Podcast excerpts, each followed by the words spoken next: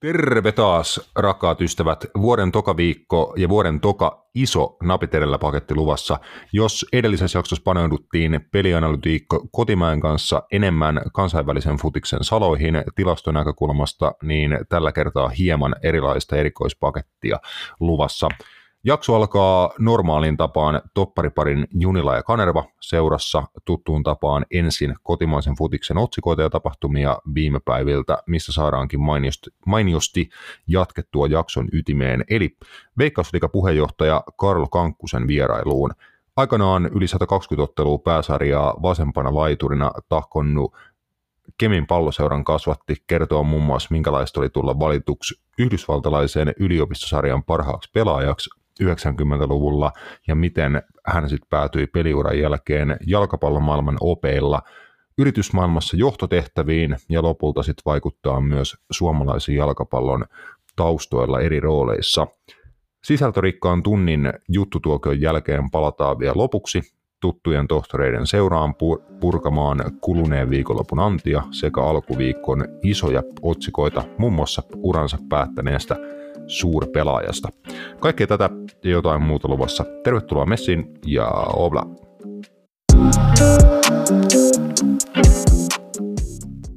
Napit edellä on itsenäinen ja sensuroimaton jalkapallomedia. Asiantunteva, asiaton ja ajankohtainen. Viikoittainen jalkapallopodcast.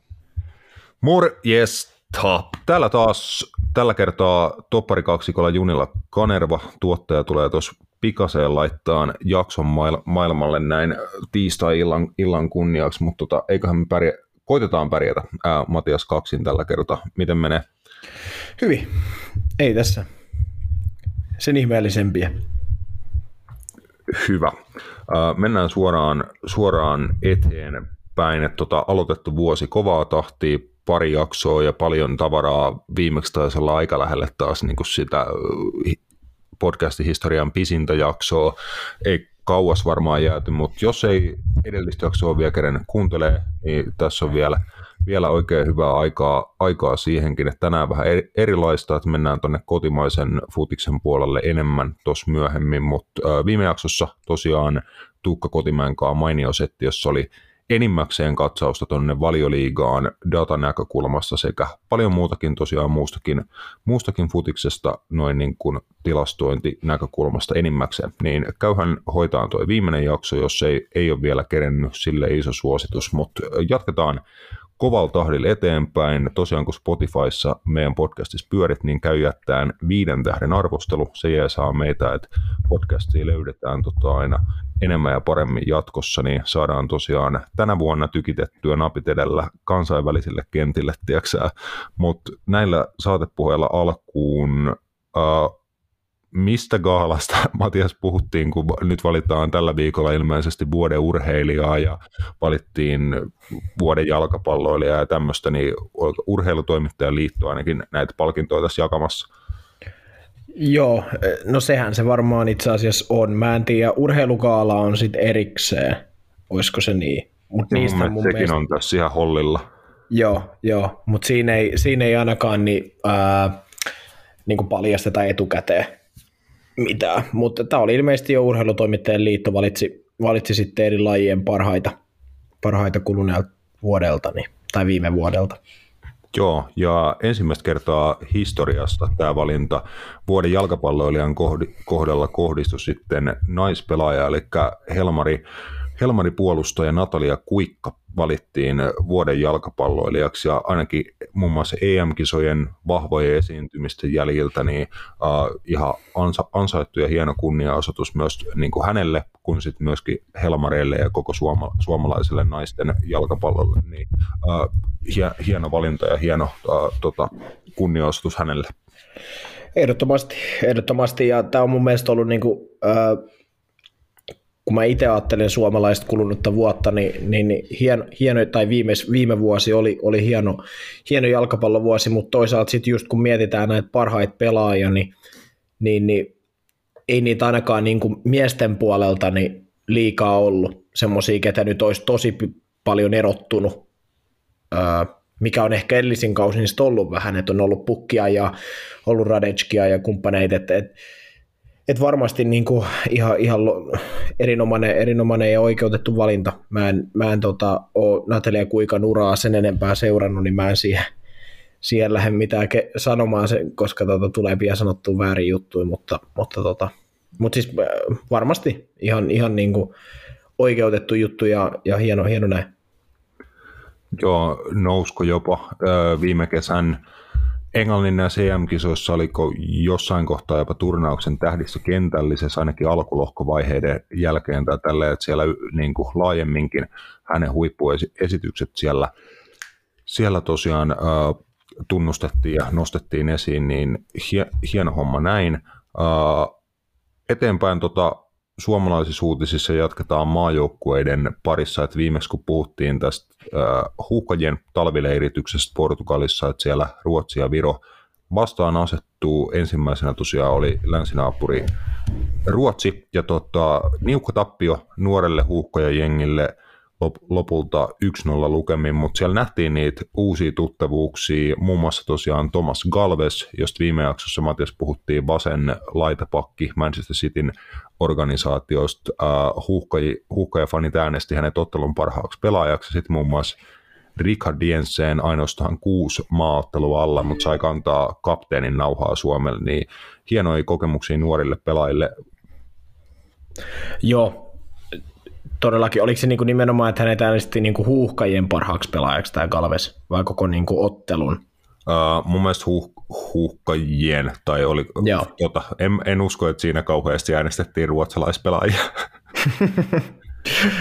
Okei, okay. uh, joo, kattelen just tätä, tai muistelen vielä eilen joten kokoonpanon, kokoonpanon tota, kattelin läpi, siitä en tiedä, uh, yhtään, että et, minkälainen peli on kokonaisuudessa ollut, koska en, en tosiaan katsonut, mutta ää, tilastoista päätellen niin Ruotsi, Ruotsi tota aika paljon vei, mutta monella tavalla niin hieno mahis, ää, niin kuin just puhuit Galvesista, on, on Santeri Väänäset ja Meriluodot ja Sadikut ja kumppanit mukana, et hieno mahis ää, niin kuin päästä A-maajoukkojen mukaan ja antaa niitä näyttöjä, että noi on kuitenkin niitä pelaajia, jotka Suomessa varmasti niin kuin tulevaisuudessa ää, tulee jonkin tason roolia, toivottavasti maajoukkueessa näyttelee ja näin edespäin, mutta tietenkin onhan tämä niinku ra- raju aatella, hei jos me nyt, tämä Ruotsin joukkue oli koottu myös periaatteessa vain Ruotsin liikapelaajista, mm. niin, niin se, että kuitenkin 15-5 laukaukset ja 5-1 maalia kohti sun muuta, niin, niin kyllähän toi myös kertoo siitä, että, että kyllä niin kuin Ruotsissakin niin jalkapallon taso se on äärimmäisen kova niin kuin ihan siellä pääsarjatasolla, että, että tota, ja näin, mutta siis tosi hyvä mais. Ja, ja Thomas Galvesista katteli jotain haastista, näyttää ihan britiltä, on kyllä täytyy sanoa, että on niin valkoinen Lego-linja, että hmm. tämä toi Lego-rivi, et en tiedä, onko käynyt samalla, samalla tota, missä Enzo Fernandesit ja Jürgen Kloppit ja kumppanit tota, on käynyt, mutta tota, ei, siis varmasti hänkin, niin, niin, niin kuin puhuttiin aikaisemmin, niin äh, on hyvä pelaaja jo että pelaa Sitissä ja, ja näin edespäin, mutta en, tii, en tiedä, tosin tilastoja katsellessa niin ei ollut Suomen paras pelaaja lähelläkään tota, äh, kyllä niin kuin eilen, mutta en tiedä, onko siinä ollut Suomi, Suomi tota, huhkeja kannattaa tämmöistä pientä romantiikkaa, että annetaan tota, debutantille heti sitten vedetään himoa päin, olisiko se niin silleen, että tuu meille niin, mm. tai jotain, en tiedä. Mutta äh, siis overall niin hyvä, hyvä tota, mahdollisuus nuorille pelaajille ja, ja sitten just, oliko se näitä Viroa vastaan pelataan vielä – Joo, käsittääkseni Joo. mä olin aika, aikaisemmin, mulla on niin hyvä tämä tota, yksityiskohtien niin muistaminen itsellä, että mä olin siinä uskossa, että se viropeli olisi ollut ensimmäisenä, mutta ilmeisesti se todellakin oli, oli sitten toi, toisinpäin, ja se, se ottelu sitten tota, yli huomenna huhkajilla, eli puhutaan siis torstai-päivästä 19.00 Suomen ja Viron välinen ottelu. Ainakin toi Ruotsi-ottelu näkyy Yle Areenassa suorana sekä jäi sitten sinne tallenteena käsittääkseni, että sieltä voi, voi vielä sitten vaikka kelailla koosteita ottelusta. Et paljon oli ää, ensiesiintymisiä maajoukkueessa, just mainitsit aikaisemmin nuoren kärkiparin Meriluoto Sadiku, sitten oli veikkausliigapelaajia, muun muassa Ilvekseen just palannut, Felipe Aspegren, äh, pääsi pääs kentälle, häntä, hänen haastatteluun siinä ottelun jälkeen lyhyesti näinkin ja näin niin paljon uusia tuttavuuksia varmasti niin kuin heihin kannattaa tutustua vielä seuraavassa ottelussa. Ää, Galvesi ei Viroa vastaan nähdä, että mun mielestä se oli etukäteen tiedossa, että hän oli mukana vaan tuossa Ruotsi-ottelussa sama tilanne oli muutamalla muullakin pelaajalla, mutta siellä on ää, iso leveä ryhmä rivellä mukana, niin varmasti löytyy noita vaihtoehtoja tuohonkin otteluun sitten. Mutta jatketaan nuorten huuhkajapelaajien parissa. Mennään tuonne kansainvälisille kentille. Et tosiaan Naatan Skyttä palas tuonne Tulusiin, niin kuin omistajaseuraansa oli tuossa puolisen vuotta lainalla Nor- Norjassa, mutta nyt sitten takaisin Tuluisiin joukkueessa ja on saanut taas peliminuutteja, että oliko tämä Ranskan kapinottelu, missä miss Nathan, Nathan Skytte esiintyi, teki maalin ja ottelun jälkeen päävalmentaja häntä myös kehu, että pallollisena äärimmäisen hyvä ja rohkea pelaaja, että se hänestä on ollut niin kuin selvillä jo tässä koko ajan, mutta on pystynyt parantamaan niin kuin kaksinkamppailukykyään. Sä että fyysisesti Skytte ei juurikaan ole kasvanut tai näytä niin ulkoisesti kauheasti voimakkaammalta, mutta on oppinut sitä kaksinkamppailuvoimaa ja taitoa tässä kuluneen vuoden aikana, että saa enemmän onnistumisia prässitilanteissa ja muuta tämmöistä, mitä hänen valmentaja nosti esiin, niin hieno juttu kuulla tota, kuitenkin vielä niin todella nuoren pelaajan kohdalla, joka pelaa siis kovalla tasolla. Joo, ehdottomasti. Ehdottomasti, ja kyllä nyt niin kuin kaikki suomalaiset jalkapalloa seuranneet tietää niin kuin Naatan Skytän ää, lahjakkuuden, mutta tota, se on tuolla, tuolla se on raakaa, kun mennään sitten niinku Ranskan pääsarjaakin, niin ää, siellä on pakko tehdä duunia ja, ja toivotaan, että nytkin niin hän, en mä tiedä, onko siitä mitään tietoa, onko se nyt niinku tämän kauden toisen puolikkaan Tuluusin mukana vai haetaanko hänelle laina seuraa, mutta, mutta toivottavasti olisi ja, ja saisi siellä Ranskan liigassa oikeasti niinku vastuuta niinku et mä, mä en just sitä, että satunnaisesti saa muutaman minsan siellä, niin se ei ole vastuuta, vaan niin oikeasti pääsisi vaikka pelaa avauskokoonpanoakin muutaman kerran, niin se olisi jo niin hyvä, hyvä juttu. Joo, eh, ehdottomasti, että nyt tosiaan niin kuin tämä MM-kisojen jälkeisen ajan, hän on nyt sitten niin kuin palannut tuonne Tuluusiin, ei ole ollut liigan ottelus kokoonpanossa tuossa vuoden ensimmäisenä päivänä, mutta nyt tosiaan sitten Cup, Cup-ottelussa Lanionia vastaan oli ihan alusta asti askissa ja 12 minuutin kohdalla jo Skytän maali siellä syntyi. Et toivotaan, että on sitten sarjapeleissäkin vähintään kokoonpanos mukana ja saisi niitä minuutteja edes vaihtopelaajana, että siitähän homma sitten toivottavasti niin taas kiihtyy ja menee eteenpäin. Vähän samahan toivoit jo viime jaksossa tuon Niklas Pyyhtiän kohdalla Bolognassa Serie A-kentillä, niin siihen toiveeseen vastattiin, että nyt tuli jo reilu 20 minuuttia Pyyhtiälle. Heti tokas peräkkäisessä ottelussa pääsi kentälle ja nyt parikymmentä, minu- parikymmentä minuuttia sitten Atalantaa vastaan pääsi Pyyhtiä esiintyy, niin siinä taas niin kuin perään kuulut, että toivottavasti ei jää ihan yhteen kahteen esiintymiseen, niin nyt jo Pyyhtiäkin toista matsia putkeen. Joo, ja hyvä niin. Toivotaan, että, että vastuu kasvaa kevään edetessä. Yes, ja Italia, Italiasta vielä ihan pieni viimeinen, viimeinen tärppi tähän kohtaan, niin saadaan nämä alun kotimaiset uutiset paketoitua, että äh, sulla oli tähän mielipide, että niin kuin sanottavaa ei ole välttämättä ihan kauheasti, niin mennään käytännössä maininnalla. Mutta hyvä nähdä, että näitäkin tulee, että suomalaisia nuoria jalkapalloilijoita kansainvälisillä kentillä alkaa olla jo sen verran, että mekään ei ihan kaikista Matias perässä pysytä, niin tässä nyt on seuraava ää, turkulainen 17-vuotias Lukas Kyllönen esiintynyt Tepsin U17 ja U23 joukkueessa, mutta hänelle tuli siirto tuota Serie B ja Genoa. Joo, hyvä mahis Genoa on iso seura, iso seura ja, ja, tota, ja näin, mutta niin kuin sanoit, niin ei mulla oikeastaan ole yhtään mitään sanottavaa siihen, minkälainen pelaa Lukas Kyllönen niin kuin oikeasti on muu kuin, että varmasti todella hyvä. Eihän muuten tonne pääsisi.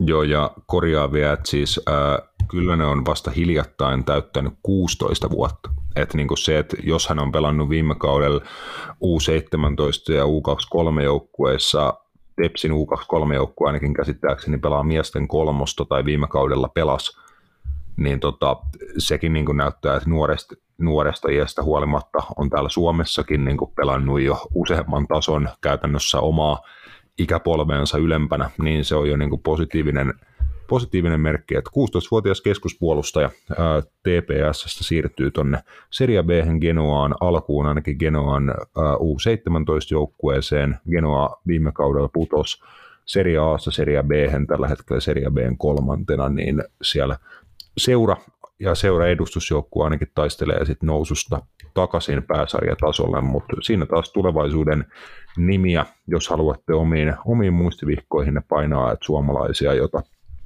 tuolta ulkomailta pitää silmällä. Mutta laitetaan tähän pelipoikki tai alkulämpöjen osalta. Seuraavana, seuraavana tosiaan luvassa niin tuhti, tuhtipaketti kotimaista jalkapalloa ja täytyy sanoa niin kuin omasta puolestakin, että äärimmäisen moni, monipuolinen paketti. Että meillä tosiaan kunnia toivottaa tervetulleet kovan luokan vieras, eli osalle mies voi olla vähän tutumpikin hieman varttuneille kuuntelijoille mahdollisesti jopa niin kuin suomalaisena pääsarjapelaajana, Uh, mutta monille niin kuin tiiviimmin nykyään kotimaisfutista seuraaville tuttu mies varmasti myös rooleista Veikkausliigan ja Palloliiton hallituksista.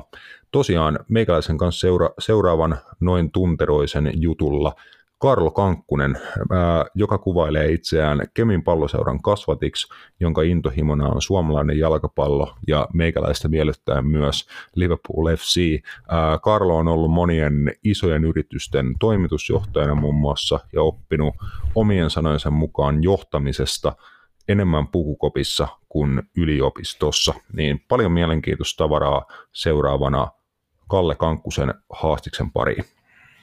Varatkaa vittu pendolino, varatkaa luotijuna, tehkää ihan vittu mitä vaan. Suomi menee kisoihin!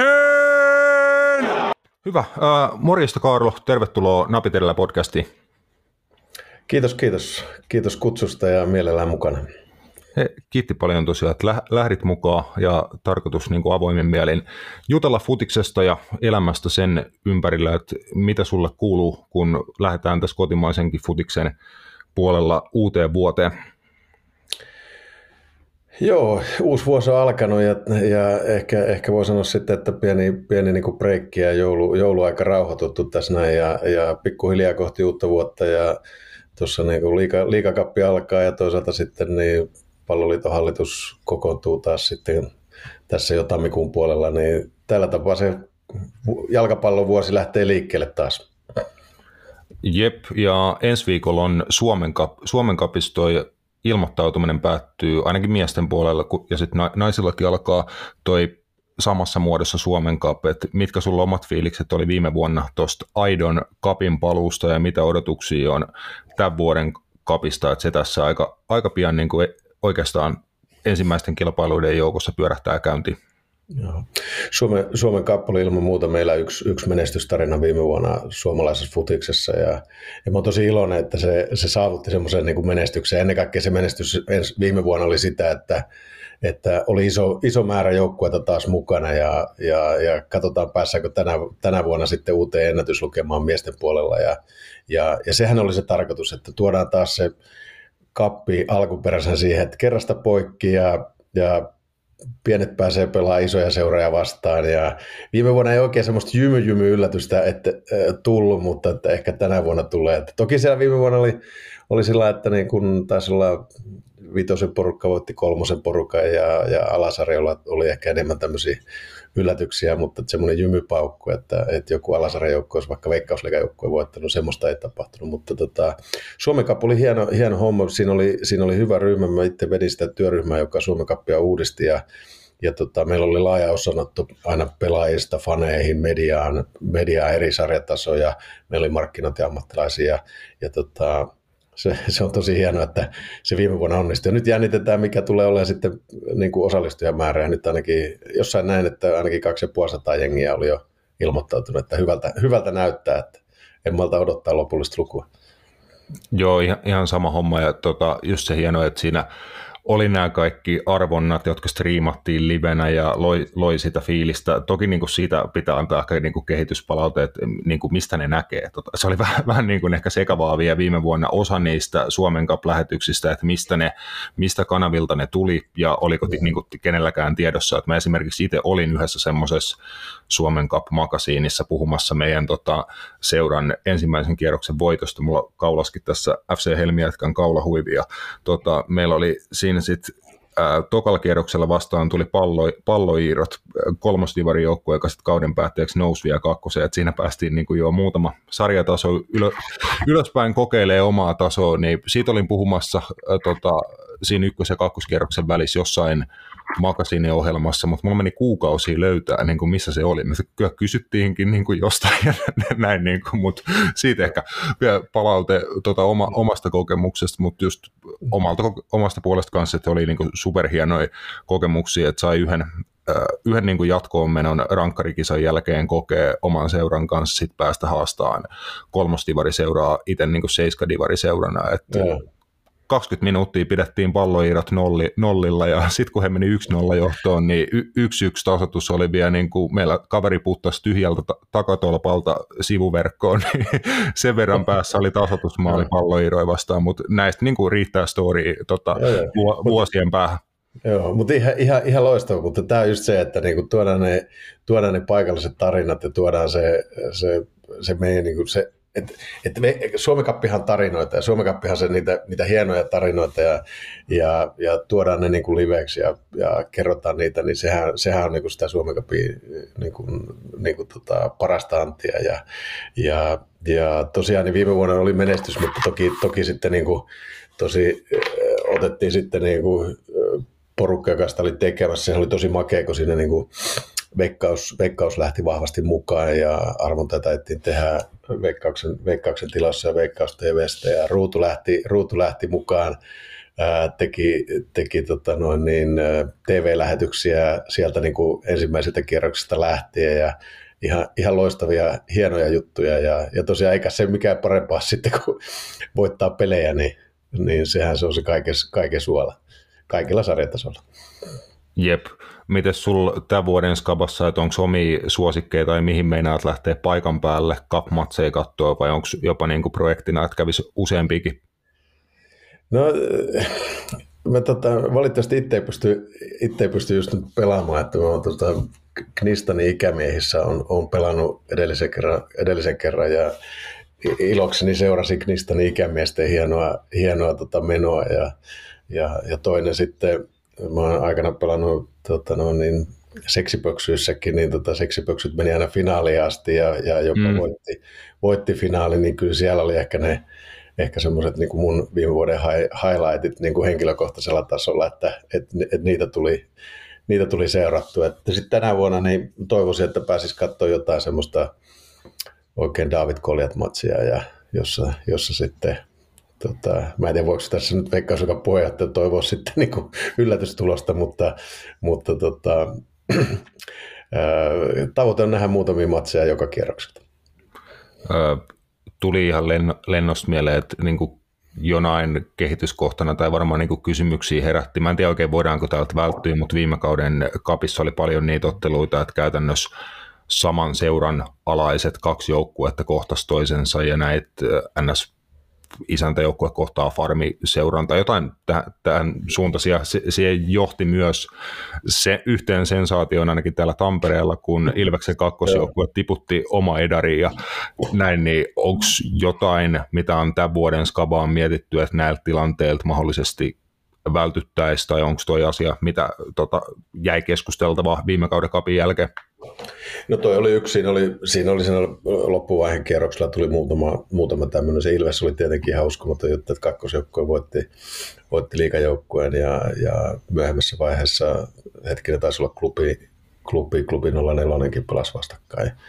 Että, et, tota, vai oliko se SIK, SIK niin tota, mutta se on yksi asia semmoinen ja sitä on niin kuin mietitty ja, ja, ja Siinä on perusteet molempiin, molempiin suuntiin tietenkin olemassa ja, ja sitten vaan pitää päätöksiä, millä mennään eteenpäin. Mutta se oli tietenkin yksi sellainen, joka aiheutti, aiheutti vähän keskustelua, varsinkin kun oli siellä loppuvaiheessa kilpailua, niin, niin, niin se tietenkin oli harmittavaa. Joo, mutta todellakin tämän vuoden kappiin jo, jo odotellessa, niin lähdetään tota, tämän pikku, pikkusen alkulämmittelyn jälkeen li- liikenteeseen niin kuin päivän hommassa. että varmasti olet monille meidän kuuntelijoillekin tuttu. Ää, terveisiin muun muassa omalle isäukalle, joka sanoi heti, että kun mainitsi hänelle tästä hommasta, että, ja, että se on niitä kepsin miehiä. Kyllä, Kemistä on, Kemistä on ja kehtaa sanoa, että viisivuotiaana on Kemin palloseurassa aloitettu Kemin, Kemin keskuskoulun kentällä. Että siinä, on, siinä on mun jalkapallotausta ehkä se tärkeä ja oleellisin tausta. Joo, äh, isä Rovaniemellä kasvaneena ties sen niin kuin heti, heti, että siellä olet pelannut, pelannut ja tota, tosiaan niin kuin jo, jokunen vuosikymmen takaperin pelasit pääsarjan jalkapalloa reilun sadan matsin verran, olet pelannut, pelasit silloin poikamaajoukkueessa, tie vei lopulta sitten tonne Rapakon taakse Yhdysvaltoihin. Sielläkin futiksen puolesta menestyk- menestyksekäs reissu, että sut valittiin silloin vuoden pelaajaksi yliopistosarjassa muun muassa. Et kerro vähän omin sanoin siitä, että miten futis on sua elämässä kuljettanut.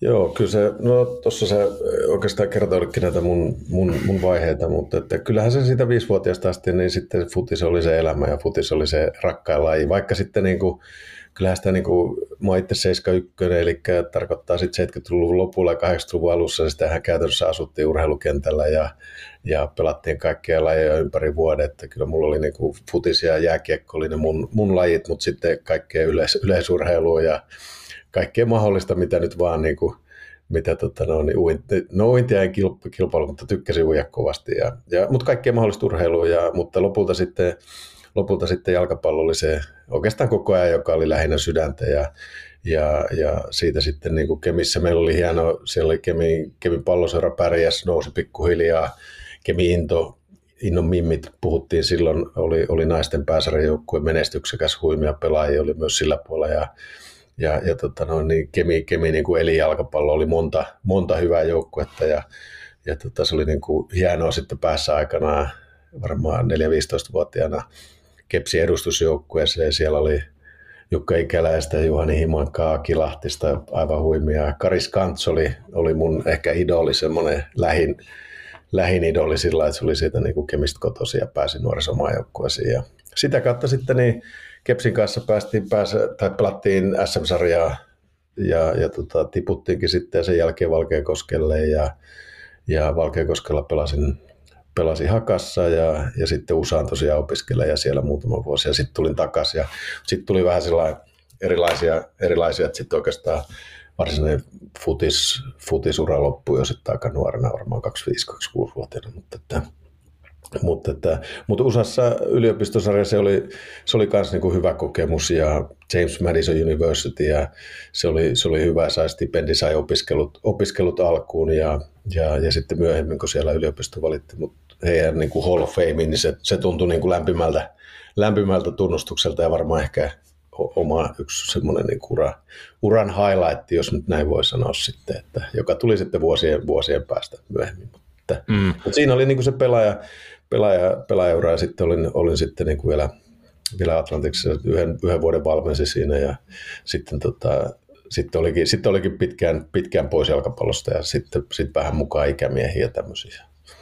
Mutta jalkapalloura oli oikeastaan niin semmoinen, niin kuin, ää, ehkä nyt, nyt voisi sanoa sitten niin veikkausliga, veikkausliigatason pelaaja, että, että, että en ollut tarpeeksi nopea enkä ollut tarpeeksi kestävä, mutta että hyvä vasuri, hyvä vasuri. ja näin paljon hyviä pelaajia, sain pelata hyvien pelaajien kanssa ja tähän pystyn samaistumaan, että tota, hyvä vasuri, että niin kuin nuorempana lai, lai, nimenomaan ja laitapelaaja, mutta tietenkin niin kuin se tiesit, ainakin meikäläiselle kävi nopeasti niin kuin laitapuolustajaksi, keskuspuolustajaksi ja näin poispäin, että se on se niin kuin kohtalo. Mutta katsoin, sulla oli maalirekordikin ihan hyvä, että ehkä niin kuin nykyään voisi tulla kritiikkiä laitahyökkääjälle, mutta tota, äh, oliko se 127 matsia ja 18 maalia, että niin kuin yli joka kymmenennessä, tota, se on ehkä si- siihen aikaan ollut vielä laiturille hyvä tilasto. No joo, joo tota no, niin, niin kuin sanoin, niin mulla oli vasuri, niin mä tein sitten rakkareita ja vapareita, ja, ja tota, mutta varmaan se parikymmentä maalia, niin, niin, niin ihan, ihan ok, että, mutta ehkä mä olin parempi syöttelijä, syöttelijä mm. ja sain, sain tyydytystä siitä, kun sain syötettyä, syötettyä hyvin kavereille ja, ja Kyllä. se oli sillä niin kuin syöttö- ja taktisella puolella ne omat vahvuudet sitten. Ja, et, tota, mutta Mutta että hyvät, hyvät muistot ja en, en mä oikein hirveästi ehkä niin muistele. Mutta sitten se on kiva, kun tulee jotain yksittäisistä peleistä, tulee jotain muistoja mieleen ja, ja, ja sitten ne, jotka on ollut siellä niin kuin 10-vuotiaana tai 20 pelikavereita, niin niiden kanssa jatketaan juttua sitten, se, nyt sitten kun reilu 50 näkee, niin, niin, niin samasta jutusta jatketaan. Jep. Uh, ura päättyi sulla Lahdessa, oliko kuusysissä tota, 95, jos tuolta oikein, oikein bongaili, että sit olitko sen jälkeen opiskelemassa täällä Tampereella, että miten toi peliuran jälkeinen elämä alkoi sitten hahmottua, että sulla tosiaan siinä yli, USA-reissulla oli ollut yliopisto-opinnot jo mukana siinä samalla, että varmasti olit jo niin kuin valmistautunut niin kuin työelä, työelämän kautta, mutta miten sitten siinä tota, homma alkoi hahmottua, kun jäi se muun muassa pääsarjassa pelaaminen Joo, sit, joo, just näin, että kyllähän mä parikymppisenä sitten tietenkin niin kuin tiesin, että missä mä niin kuin jalkapallollisesti menen, että, että tota, mä olin silloin pelannut sen sata matsia niin kuin pääsarjatasolla Suomessa ja silloin ei tietenkään ollut kauhean helppo liittyä sitten. Mä en ollut niin kuin amajoukkuetasoinen pelaaja, niin kyllähän sitä sitten niin kuin tiesi, että mikä se, mikä se oma taso niin kuin on. Ja, ja, ja tota, mä pääsin Tampereelle opiskelemaan, mutta sitten mä, mä sain USAsta myös stipendin, niin mä lähdin USAan, mä suoritin siellä yhden tutkinnon ja sitten mä palasin,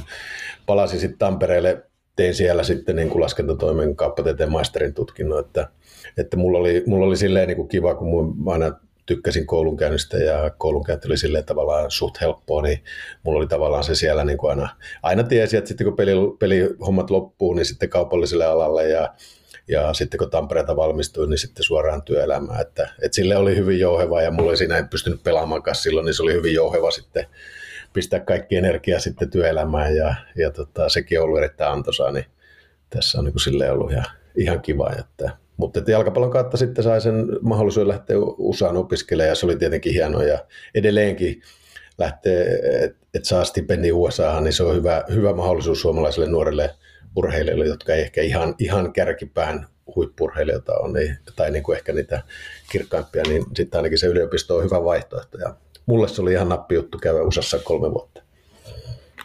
Joo, miten näet tällä hetkellä niin kuin siellä tason kehittyneen ja just vaikka ton polun, että jos sinne pääsee jalkapalloa vaikka pelaa yliopistotasolle ja jos siellä hommat menisivät sen verran hyvin, että kiinnostus tulee MLS tahoilta ja ammattilaisuus USAssa niin kuin koko ajan kehittynyt ympäristö sitä kautta. Pelaajia tunnutaan niin kuin hankkivan aika paljon nuoria pelaajia niin kuin Eurooppaan sitten tosiaan MLSstä, niin näetkö siinä, että siellä on tuo pelaajakehityspolku kehittynyt ja se olisi ehkä just niin kuin äsken, äsken sanoit vinkkinä suomalaisopiskelijoille, että jos kiinnostaa opiskelun ja urheilun yhdistäminen, niin olisiko siinä jalkapalloilijoillekin niin tämmöinen polku, mistä ehkä kannattaa puhua?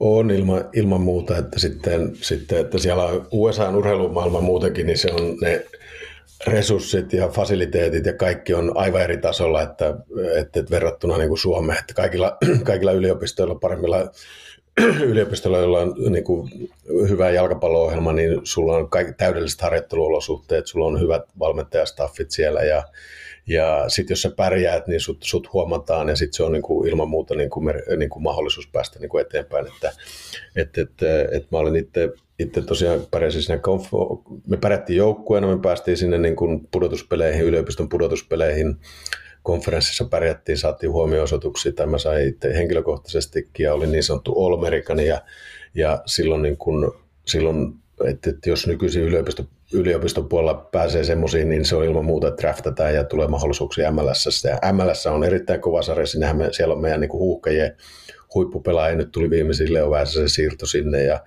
ja USAssa on kova vauhti ja se seuraava sarjataso kehittymässä ja, ja siellä on niin uusia stadioneita ja, ja USA-futis menee niin vauhilla eteenpäin. Pelaajamäärät on ihan massiiviset ja se, se, se tota, miten, miten niin kuin yliopisto tulee koko ajan lisää ja lisää tota, no niin, niin kun se valmennuksen taso ja pelaajataso paranee, niin, niin, niin kyllähän se nähtiin nyt Katarin mm niin, niin USA pärjäsi varsin hyvin ja, ja, ja on, on niin vaikea nähdä, etteikö tai, tai on helppo ennustaa, että USA tulee varmasti kehittymään jalkapallossa, että resurssit ja ne stadionit ja sarjat ja se urhe, urheilu, urheilun niin kuin ympäristö ja urheilukulttuuri ja menestymisen ja voittamisen kulttuuri USAssa on niin vahva ja se kilpailullinen niin kuin syke, että, että se, se on niin kuin väjäämätöntä, että se se tulee niin kuin kehittymään. Ja, ja itse näki sen silloin hetkinen, melkein 30 vuotta sitten ja, ja, ja siitä on tultu tietenkin ihan valtavat, niin kuin, valtavat kehitysaskeleet eteenpäin siellä. Että, että, että USA on kyllä todella, todella niin kuin hieno maa. Ja meillä on mennyt sinne kakkostasollekin pelaamaan meidän niin kuin huippupelaajia ja, ja tota, kaikki kertoo samaa tarinaa, että, että, että liikat on kovia ja paranee koko ajan. Joo, tuntuu, että kiinnostavuus, näkyvyys myös kasvaa aika lailla samaa tahtia kuin se niin kuin tekemisen, jalkapallon tekemisen laatukin siellä, että alkaa olla stadionit, stadionit täynnä ympäri maata ja just toi on massiivisen tärkeä juttu, että kun MLS on suljettu sarja, niin että siellä on sitten alempana sarjatasoja, jotka myös niin kuin sitä pelaaja kehitystä ja kilpailun määrää edistää ja kasvattaa. että just toi on tietenkin niin kuin tietynlainen haaste jalkapalloon, toi amerikkalainen niin kuin urheilusarja, franchise-systeemi, mikä MLSssäkin vallitsee, mutta tota, mukava, mukava niin kuin nähdä ja kuulla, että sekin monella tavalla menee eteenpäin. Mutta juu, äh, sulle tosiaan sieltä yliopisto- ja jalkapallokokemusta, sitten äh, kun peli, periuran jälkeen niin kuin työelämään siir, niin kuin siirryttyy, sä oot toiminut monissa isojen yritysten johtotehtävissä, muun muassa sä itse esim. Twitterissä biossa kerrot, että äh, oot toimitusjohtaja, joka on oppinut johtamisesta enemmän pukukopissa kuin yliopistossa, niin miten sä näet, että kokemukset jalkapallon parissa ja minkälaiset kokemukset ja dynamiikat jalkapallo seurois, joukkueissa, yhteisöissä on sua vienyt niin kuin eteenpäin ja valmistanut muun muassa ää, moniin tehtäviin työelämässä? No kyllähän, kyllähän niin kuin joukkueessa toimiminen ja se, että sä viisivuotiaasta asti olet joukkueessa, niin, niin joukkueessa, jossa on, on, on sitten 15 tai 30 pelaajaa ja, ja tausta, taustahenkilöt, niin kyllähän se on se voima, mikä sitten voima se, mikä sitten auttaa sua sitten niin kuin työelämässäkin ja, ja, ja sä opit, opit toimimaan tiimeissä, sä opit ajattelemaan, että joukkue on aina tärkeämpi kuin yksilö ja, yksilö ja, ja sä teet kaverit ja teet töitä, että kaverit pärjää ja tsemppaat ja, ja tiedät, että, tiedät, että mitä se vaatii, vaatii sitten, että niin kuin päässään niihin tavoitteisiin, mitä on niin kuin yhdessä tehty. Ja, ja tietenkin urheilussa ja joukkojen ja jalkapallossa, niin, niin kaikki asiat tapahtuu nopeammin kuin ehkä, ehkä niin kuin työelämässä, työelämässä sitten, mutta, että, mutta kyllä se on niin kuin hyvin vahva, että kyllä jalkapallon, jalkapallon se niin kuin opetuksellinen puoli niin, niin kuin elämää varten, niin kyllähän se on tosi hyvä. Ja kyllä mä itse olen tosi kiitollinen jalkapallossa siitä, että on saanut, saanut olla mukana ja hienoissa joukkueissa ja oppinut asioita, mikä sitten helpottaa,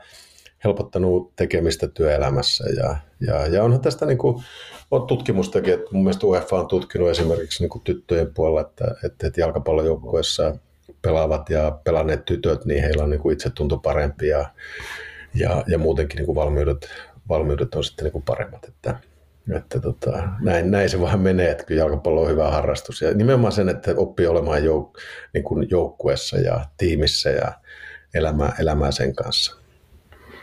Niin, ja just jos mietitään esimerkiksi sunkin työtehtäviä ja rooleja, niin niistä paljon on johtamista, vastuullisia asemia, sun pitää tehdä päätöksiä nimenomaan niin kuin isomman ehkä yhteisön puolesta, mutta just musta ainakin tuntuu, että jalkapallo on hyvin niin kuin luonnollinen ympäristö oppii johtamista, ainakin itse olen niin kuin kokenut, että en tiedä onko muuten niin kuin mikään massiivinen johtajatyyppi, tai niitäkin on tietenkin todella paljon erilaisia, mutta jalkapallo on siinä hyvä, että se antaa just aika monille erilaisille tyypeille mahdollisuuden kantaa sitä vastuuta joukkueen puolesta näyttää esimerkkiä ja tehdä muiden puolesta asioita, niin aika monikin voi löytää sen oman tapansa, että miten johtaa joko pienempiä ryhmiä ihmisiä tai vähän isompia ryhmiä, ryhmiä ihmisiä, niin siinä ainakin itse koen, että on oppinut paljon jalkapallon kautta nimenomaan niin kuin luontaisesti. Joo, sanoit ihan naula, naulan kantaa ja ja jalkapallo on siitä hieno laji, että kaikki, kaikki mahtuu pelaa jalkapalloa ja erilaisia tyyppejä. Jokainen tietää, että jokainen, joka on ollut jalkapallojoukkueessa, tietää, että siellä on aika lailla kaikki erilaisia tyyppejä. Että on vähän hiljaisia, on vähän äänekkäämpiä ja, ja, ja on, on vähän semmoisia, niin jotka tekee enemmän töitä ja toiset tekee vielä enemmän ja tsemppaa enemmän erilaisia tyyppejä. Sitten, sitten kuitenkin niin kuin kaikki, haluaa, kaikki haluaa, että voitetaan niitä otteluita ja tehdään maaleja ja puolustetaan hyvin, niin, niin kyllähän se vängälläkin sitten opettaa kaikille sitä, että miten, miten toimitaan ja, ja, ja, ja niin kuin sanoit johtamisesta, niin, niin johtamista on kaiken niin kuin hyvin paljon erilaista, niin kyllä siinä niin kuin kaikki oppii, oppii sitä, sitä tekemään. Että, että, että, ja kaikki, kaikilla, on, niin kuin, kaikilla roolinsa ja kaikilla roolinsa ja tekee sitä hyvää, hyvin sitä niin kuin omaa roolia, niin kyllähän se jalkapallossa on niin kuin hyvin paljon näitä, ja niin kuin urheilussa muutenkin on hyvin paljon tämmöisiä asioita, jotka on suoraan, suoraan niin kuin työelämään, työelämään niin kuin johdettavissa. Joo, ja huomaahan sen, että huippu jalkapallo vaikka val- valmentajia, managereita pidetään tosi niin kuin korkeassa asemassa johtajana ja arvostetaan korkealle. Että multakin löytyy kirjahyllystä yksi, vaikka Liverpool-kannattaja onkin, niin löytyy Sir Alex Fergusonin kirja. En, en just näe, näe sinne, että mikä sen kir, kirjan tota, nimi oli, mutta äh, kertoo enemmän niin kuin just tuosta johtamisesta ja nimenomaan jalkapallo, urheilujohtamisen yhdistämisestä, että Ferguson kävi paljon kiertämässä muun muassa Amerikassa niin kuin huippuyliopistoja yliopistoja ja luennoimassa jo, johtamisesta ja näin, että hänestäkin monet on sanonut, että hän olisi voinut johtaa mitä tahansa suuryritystä maailmassa, niin kuin vaikka Jürgen Kloppista muistan jonkun sanoneen, että just se ihmisten luontainen johtaminen, että se jos se toimii jalkapallossa, niin kyllä nimenomaan ne samat taidot on, on kyllä hyödynnettävissä monella, monella muullakin alalla. Näin se, näin se varmasti on, joo. joo. Kyllä. Ö, miten sä päädyit tota, kotimaisen futiksen parissa noihin hallitustehtäviin, että oot ollut muun muassa HIFK hallituksessa nyt muutaman vuoden jo sitten palloliitolla varapuheenjohtajana sekä sitten Veikkausliigalla puheenjohtajana, niin miten olet näihin tehtäviin itse päätynyt? Mulla oli, mulla oli tosiaan pitkä tauko, että mä en ollut oikein jalkapallossa missään, missään tekemissä, mutta tota, sitten mulla kävi ihan mahtava, mahtava onnenpotku, että tota, mä olin Fiskarsilla töissä 2013 ja samaan, samaan tiimiin samassa tiimissä oli Rene Österman ja, ja Reneen, tapa, Reneen tapaaminen ja Renen kanssa juttelu on, on se, joka toi sitten mulle tämän oikeastaan niin kuin loistavan muutoksen mun elämään, että mä pääsin niin kuin tekemään jalkapallo, jalkapallotyötä ja jalkapallon vapaaehtoistyötä. Ja Rene, Rene Österman on IFK, on, ihan niin kuin koko IFK, on, Helsingin IFK on tuota, no niin, puheenjohtaja ja, ja, ja, hän oli sitten niin kuin, IFK Footballiin sitten tota, hakemassa sitten niin kuin hallitusjäseniä. Ja, ja, ja mä sitten kerran vaan niin kuin töissä aamukahvilla sanoin vaan, että kun se alkoi puhumaan siitä, että mä voisin tulla, mä voisin tulla jelppaamaan, jos on, jos on jotain roolia. Ja, ja, ja sitten jo, jokunen viikko myöhemmin Rene sitten, se, se sitten soitti mulle ja sanoi, että oliko se tosissaan. Ja mä sanoin, että olin mä tosissaan. Ja, ja, ja sillä tapaa mä pääsin sitten niin kuin Helsingin IFK jalkapalloon, jalkapalloon mukaan ja, ja, ja niin kuin seuratoimintaan mukaan. Ja se, se tosiaan niin kuin, se on kyllä yksi elämäni isompia onnenpotkuja mitään, ja mä oon ikuisesti kiitollinen Renelle siitä, että, että hän, mm. hän kysyi, kysyi mukaan ja, ja, ja pääsin sille, sille, sille tota no, niin jalkapalloseuratyöhön tekee ja on ollut kyllä antoisat kymmenen vuotta, jos näin, näin voi sanoa jo tässä vaiheessa, mutta silleen, silleen, silleen tota pääsin, pääsin mukaan seuratyöhön ja, ja IFK, IFK kiinnosti monella, monella tapaa silloin, että vaikka, vaikka kemimiehelle niin kuin IFK ja Helsinki ehkä jossain vaiheessa ei ehkä ihan semmoinen niin kuin ihan ykkösjuttu mutta tota, kyllä IFK sitten vei mennessään ja hieno, hieno, että pääsin mukaan tekemään seuratyötä. Mitä sä oot noissa rooleissa oppinut omasta mielestä ja miten koet, niin kun oot nyt tässä viimeisen kymmenen vuoden aikana nähnyt varmaan aika hyvältäkin paikalta meidän lajin niin kuin kehityskaarta, että miten futis näkyy suomalaisessa y- yhteiskunnassa ja miksi, miksi se on tosiaan niin kuin samaan aikaan me maan harrastetuin laji, mutta me myös jatkuvasti taistellaan, muun muassa niin kuin meidän kansalliset sarjat taistelee jat- jatkuvasti näkyvyydestä ja markkina-arvosta niin kuin suomalaisella urheilukentällä, niin mitä, miten niin kuin näiden roolien kautta oot itse tässä tuota hommaa nähnyt läheltä ja mitä oot siitä niin kuin havainnut, että miten homma on kehittynyt tässä vaikka viimeisen vuosikymmenen aikana? Joo, paljonhan, paljonhan tapahtunut. Tietenkin kun, kun mä pääsin IFK mukaan, niin IFK oli kakkosdivisioonassa ja, ja, ja tota, 2500 pelaajaa, parisataa junnupelaajaa, velkaa, velkaa, ei yhtään työntekijää. Et, et se oli se, mihin mä niin hyppäsin mukaan mukaan ja sitten niin kuin edustus, miesten edustusjoukko alkoi, niin kuin, alkoi kehittymään ja, ja, ja näki tavallaan sieltä niin kuin kakkosesta ykköseen ja veikkausliikaa ja toisaalta sitten niin IFK perustettiin ensimmäinen, ensimmäinen niin kuin tyttö, tyttöjoukkue. Ja se on varmaan niin kuin mulla tässä jalkapallouralla niin kuin yksi highlight, kun ensimmäistä kertaa tyttöjoukkue esiteltiin tuolla niin kuin areenalla IFK Veikkausliigaottelussa. Ja hienoja juttuja sitten. Ja pelaajamäärä, pelaaja, niin kuin IFK, niin kuin voi sanoa, että sillä niin junioripuolella harrasteseura ja pelaajamäärät kasvanut johonkin seitsemän puoleen kahdeksastaan.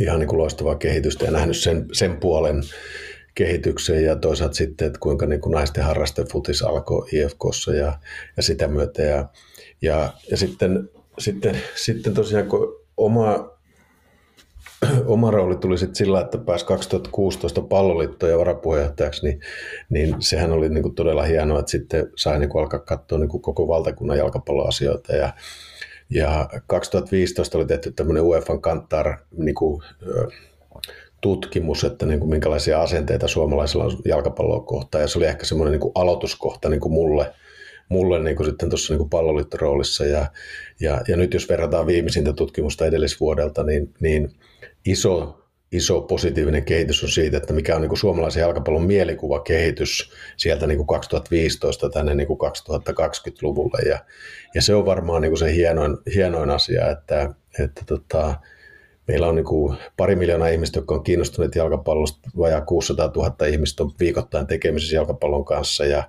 mutta mut nyt sitten kun niin kuin nuorten menestyksen ja naisten, helmareiden menestyksen lisäksi niin kuin miehet menestyivät ja pääsi EM-kisoihin, niin, niin kyllä se on niin kuin tuonut semmoista niin kuin hyvää mielikuvaa, meidän niin kuin viestintä, tiedottaminen, markkinointi, kaikki meidän, niin kuin, mitä, mitä niin kuin esimerkiksi palloliitto ja jalkapallo yleisesti seurat on tehnyt, niin, niin mielikuva on niin kuin erittäin paljon positiivisempi kuin mikä se on aikaisemmin ollut. Ja, ja se on se valtava, ehkä isoin muutos, mikä on, mikä on tässä niin kuin jalkapallossa tapahtunut. Ja se, että kun itse on nähnyt sen sieltä, sieltä tavallaan niin kuin pienen, pienen seuran, pienen seuran, pienen junnuseuran sieltä niin kuin lähtenyt kehittyä seura ja, ja sitten nähnyt niin kuin alueellista toimintaa ja valtakunnallista toimintaa ja, ja, ja nyt tietenkin sitten nyt sitten niin kuin ehkä itsellä tällä hetkellä eniten aikaa menee sitten tässä niin kuin veikkausliikan roolissa ja, ja, ja siinä niin, niin, niin äh, näkee ne haasteet, mitä on, mutta toisaalta sitten meillä on hyvät perusteet ja,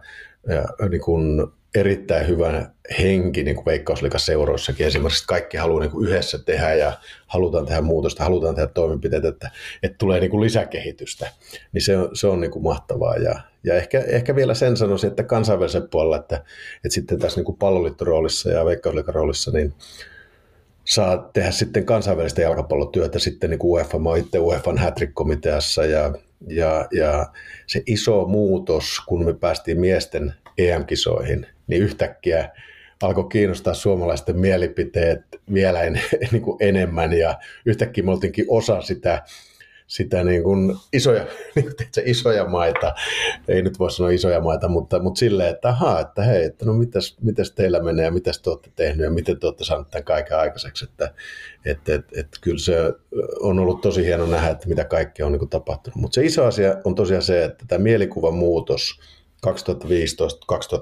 eteenpäin, mitä on saatu aikaiseksi, niin se on kyllä, se on kyllä hieno ja siinä on niin kuin jokainen jalkapalloihminen tehnyt oma osansa ja seurat on tehnyt isot omat, oma osa ja pelaajat menestynyt ja maajoukkueet menestynyt ja seuraajoukkueet menestyneet ja, ja, ja viestintä, viestintä mennyt valtavasti eteenpäin, niin kyllä ne kaikki on sitten yhdessä tehnyt sen, että Suomi Futis voi nyt paremmin kuin koskaan aikaisemmin.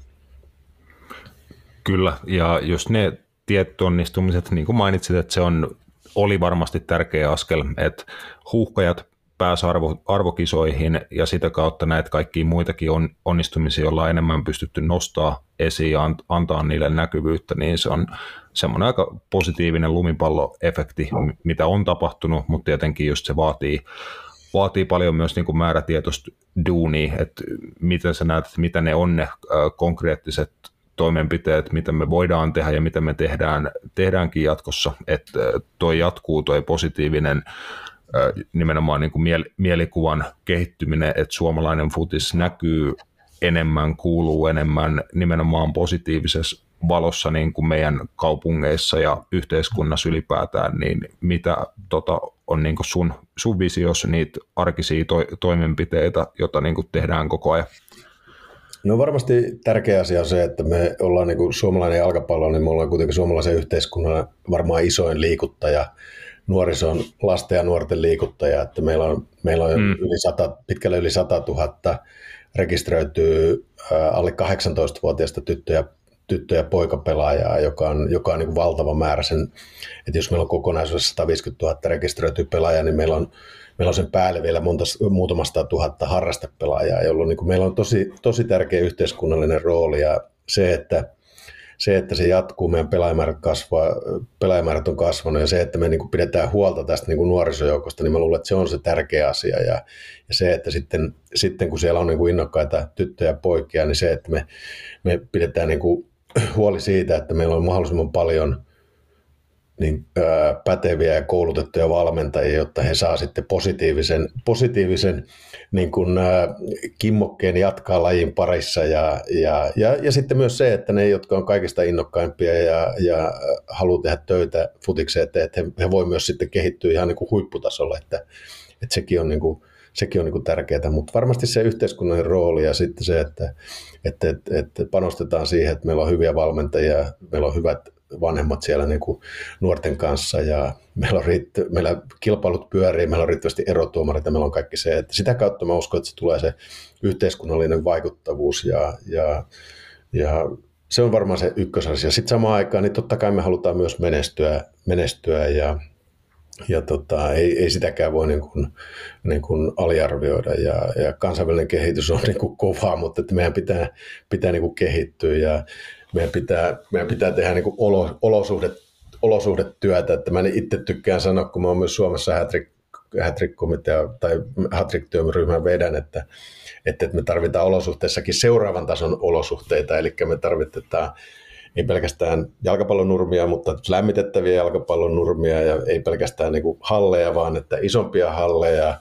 ja, ja ennen kaikkea me tarvitaan ää, jalkapallostadioneita ja me tarvitaan seuroille seurataloja, jotta me saadaan sitten kasvatettua sitä niin kuin seurojen yhteisöllisyyttä ja, ja, ja ne ihmiset, niin kuin paikalliset, kaikki ihmiset kokee paikallisesti se oma seuran niin kuin tärkeäksi ja voidaan viettää aikaa yhdessä. Että, että paljon, paljon toimenpiteitä, paljon asioita, ja mitä, mitä voidaan tehdä, mutta, että, mutta että kyllä se varmasti se kasvatuksellinen on se sitten niin kuin tyttöpelaaja, tyttöpelaaja, meidän pitää saada naisia paljon enemmän mukaan eri toimintaan, pelaajamääriä, futsaalia kehitettyä. Meillä on, meillä on paljon asioita, mitä voidaan tehdä, mutta, että, mutta että meillä, on, meillä on myös iso vastuu siitä, niin kuin yhteiskunnalle vastuu siitä, että ympäri Suomea, me ollaan kuitenkin joka puolella Suomessa Suomeen, niin, niin, niin saadaan, saadaan tota, no, niin pidettyä huolta nuorisosta. Joo, se on huippu tärkeä juttu, että nostettiin niitä, taisi olla UEFA-mittauksia, en muista ihan ulkoa toissa vuonna ehkä, kun mitattiin nimenomaan niin kuin jalkapallon ja jalkapalloseurojen yhteiskunnallista hyötyä, niin, niin ne oli mun mielestä hieno, hieno projekti, että niitä, niitä lukemia oli nähtävissä monelta seuroilta ja niitä nostettiinkin silloin silloin tota omassa podcastissa, niin tämä on mun mielestä myös tärkeä juttu, että niin kuin nimenomaan erilaisten mediakanavien kautta, joita niin kuin nykyään kasva, kasvaa ja niitä on ääretön määrä, mistä valitaan, että mistä kat- katsoo sisältöä ja esimerkiksi niin kuin nuoret jalkapalloihmiset haluaa katsoa sisältöä sieltä omalta puhelimeltaan, kaiken maailman tota, TikTokit, YouTubet ja muut, niin kuin, että siellä pitää suomalaisen jalkapallonkin olla läsnä. Siitä mä oon ainakin itse tyytyväinen, että somenäkyvyys on kasvanut muun muassa Veikkausliigalla niin huuhkajilla kuin helmareilla, että se tuota, tuotannon taso siihen niin kuin sitoutuminen, omistautuminen ja ammattimaisuus on mun mielestä kasvanut, mutta se, että se on myös levinnyt mun mielestä aika hyvin, että noita somepätkiä jaetaan suhteellisen aktiivisesti ja hommat, tietynlaiset niin kuin ilmiöt, huhka ja naamarit ja muut niin kuin alkaa tarttua ja tämmöistä, niin kuin noi on pieniä juttuja, mutta todella tärkeitä juttuja, niin kuin mitä voi niin kuin tehdä monetkin meistä.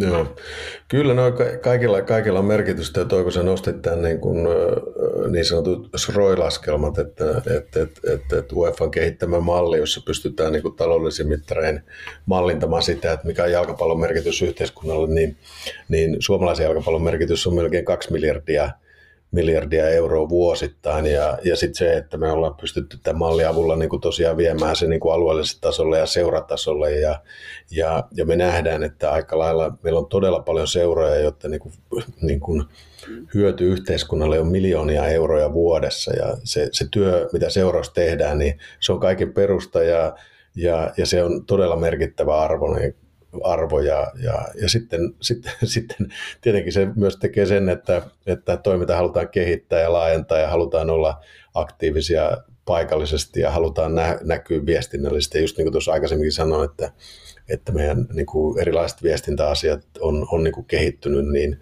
niin meillä on edelleen paljon kehitettävää tässä niin kuin markkinoinnillisessa ja myynnillisessä toiminnassa, että, että, että me saataisiin seurojen seuroihin niin kuin lisää ulkopuolista rahoitusta ja, ja saataisiin saatais niitä resursseja sinne niin kuin nuorisotyöhön ja, ja toisaalta niin kuin myös niin kuin huipputason jalkapalloa. Että, että tota, kyllä nämä on, niin kuin, nämä on hyviä, hyviä työkaluja, mitä meillä on ja paljon hyviä toimenpiteitä, mitä tehdään siihen, että, että toiminta kehittyy ja, ja, ja meidän asema vahvistuu täällä niin kuin Suomen maassa.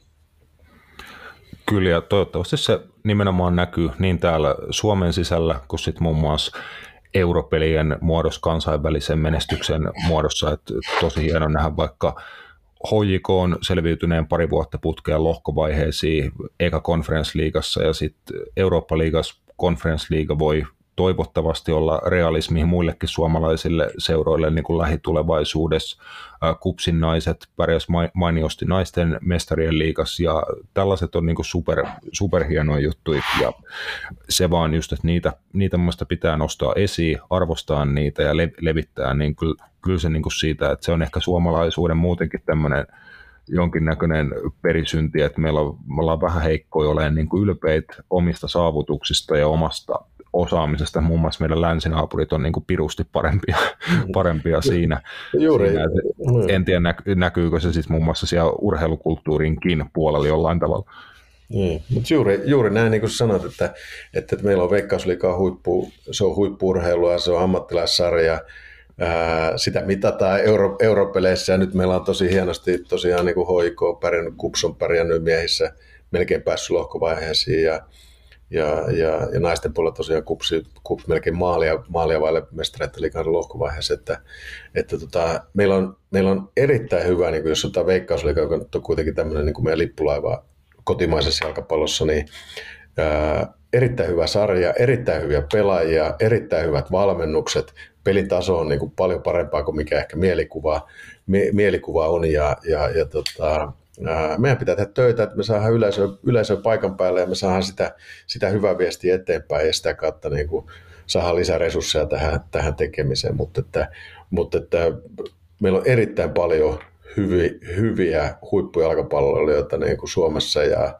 ja paljon hyvää valmennusta ja, ja paljon hyviä pelejä, pelejä kyllä. Että, että meillä ei ole kyllä sillä, sillä puolella niin kuin mitään hävettävää, hävettävää niin kuin näyttää, näyttää. Että puitteet voi olla paremmat, mutta peli, peli on hyvä. Kyllä. Äh, pari vuotta takaperi ennen, ennen koronaa, että just 2019 kausi Veikkausliigassa, muistanko oikein, että oli korkein niin kuin yleisökeskiarvo ylipäätään kaikkien joukkueiden kesken niin kuin puhuttiin mun mielestä niin kuin pitkään aikaa ainakin, että varmaan yli kymmenestä vuodesta, että oli parhaat yle- yleisömäärät niin kuin läpi maan. Sil, äh, täällä Tampe- Tampereella, kun itse olen asunut, silloin tuli käyty Tammelassa aika paljon sillä kaudella, tai ainakin normaali, muistaakseni vähän enemmän. Ilveksen peleissä oli tosi hyvät keskiarvot läpi kaudeet, reippaasti yli 5000 taisi olla Ilveksen keskiarvo, mikä sitten ihan kansallisessa vertailussa otetaan vaikka jääkiekkoliigan seurat mukaan ja muuta, niin ne oli jo hyviä lukuja, mitä tota, osa veikkausliigaseuroista sillä kaudella pystyi tu- tuottaa niin kuin yleisökeskiarvojen puolesta, mutta se on varmasti ollut pakko niin kuin pakko olla aika ankara paikka monelle, että sit iski korona ja nyt on oikeasti kyllä taisteltu aika kovasti tässä ää, pari kautta sitten sen jälkeen. Joo, sanot ihan, ihan, ihan naulan kantaan, että, että tota, kyllähän korona, korona-aika oli, oli todella, todella, todella raskas, raskas kaikilla, kaikilla tavoin. Niin kuin varmasti meille kaikille henkilökohtaisella tasolla ja, ja, ja niin kuin moni, no se oli raskas, raskasta aikaa, tietenkään korona ei vieläkään tai ihan kokonaan ohjolla, ohjolla mutta, mutta ilman muuta todella haastava aika veikkaus, vaikka Veikkausliikan joukkueelle, jos puhutaan, ja Veikkausliikan seuroille. Ja, ja, ja sitten niin kuin maailma muuttui korona-aikana. Tietenkin nyt tässä on tullut niin kuin muitakin epävarmuustekijöitä maailmassa, mutta, mutta tota, yleisö, yleisökäyttäytyminen muuttui ja, ja tehdään, tehdään etätöitä, katsotaan, katsotaan enemmän videostriimiä, katsotaan urheilua enemmän, enemmän kotoa käsiä. Ja, ja, ja kyllähän se nyt niin kuin viime 2022 niin kuin viime vuonna näkyy, että me ei päästy, päästy lähimainkaan 2019 yleisömääriin. Ja se on, ja se on meille niin kuin iso, iso asia ja se on meille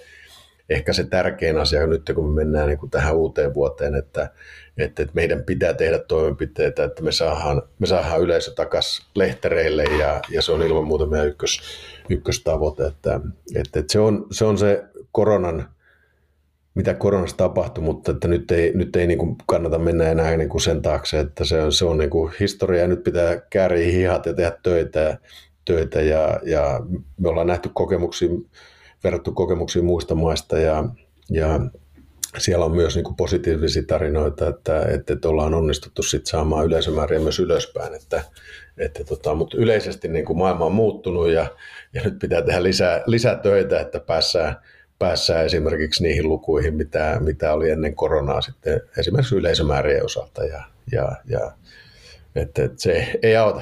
Pitää kääriä ja tehdä töitä.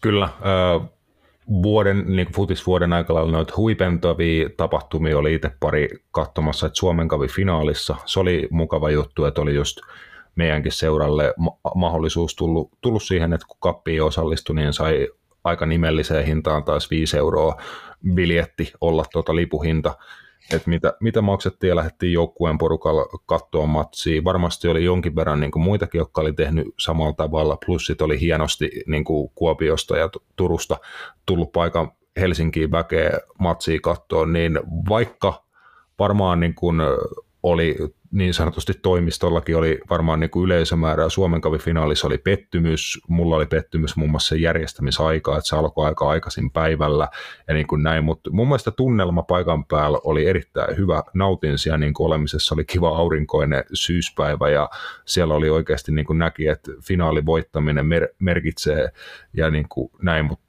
mikä oli sulla fiilis muun muassa siitä, että miten miten onnistuttiin just sitten tuommoisen, sen pitäisi kuitenkin ainakin omissa papereissa olla äärimmäisen iso tapahtuma, kun pelataan Suomen kapin finaali Olympiastadionilla, niin miten mun, sun mielestä muun muassa sen sit huipentaminen onnistui?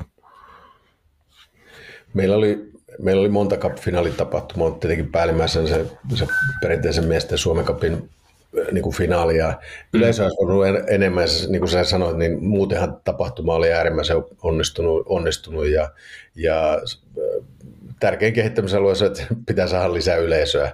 Pitää saada lisää yleisöä, että se varmasti on se, se niin kuin ykkösasia kehityksen, kehityksen osalta ja se tarkoittaa sitten viestintää ja markkinointia, ja, ja, ja tota, mutta että kaikki on, kaikki on halukkaita tekemään sitä, sitä töitä ja, sitä työtä. Ja, ja, ja sitten jos katsotaan niitä niin kuin muita finaaleja, pikkufinaaleja näin, niin siinähän oli sitten tavallaan niin kuin aika hyvin yleisöä, mm. yleisöä niin kuin verrattuna ehkä aikaisempiin vuosiin, että, että nyt tavallaan se päätapahtuma pitää sitten siihen pitää panostaa entistä, entistä enemmän. Että Olympiastadion on tietenkin se, että se vaatii melkein se 15-20 000 sitten ihmistä, että se on, se on ja, mutta, että, mutta uskotaan, että jatkossa se on, se on mahdollista ja en mä näe mitään syytä, että miksei, miksei mm. että, että tota, otetaan oppia, tehdään töitä ja kyllä se, kyllä se varmasti tulee, mutta että ei se niin itsestään tule, se on selvä. Se on kyllä. Toinen, toinen, minkä just kävin katsoa, oli sitten se äh, Haka ja VPS välinen matsi, kun ratkottiin viimeinen euro, europaikka sit heidän välillään Valke, Valkeakosken tehtaan kentällä. Siinä alkoi niin olla sitä klassista äh, Suomen suomalaisen futiskauden huipennusta, että sen verran alkaa kelit viilenee, että saa vetää toppatakkiä päällä ja hanskoi käteen sun, sun muuta, mutta siellä oli myös komea, komea tunnelma. En ole ihan en, en ole niin kuin valmistellut täysin niin kuin mielipidettä noista esim. just siitä tota, Europlayoff-systeemistä ja muista niin kuin sarjajärjestelmää on, on muutettu, mutta siinä oli ainakin onnistuttu, että kauden, kauden viimeinen peli tuli hyvin vierasfaneja, paljon kotifaneja, niin kuin siellä oli, en tiedä oliko itse paikan päällä, mutta sen koin niin kuin super onnistuneeksi kauden päätökseksi ainakin ihan katsojakokemuksena.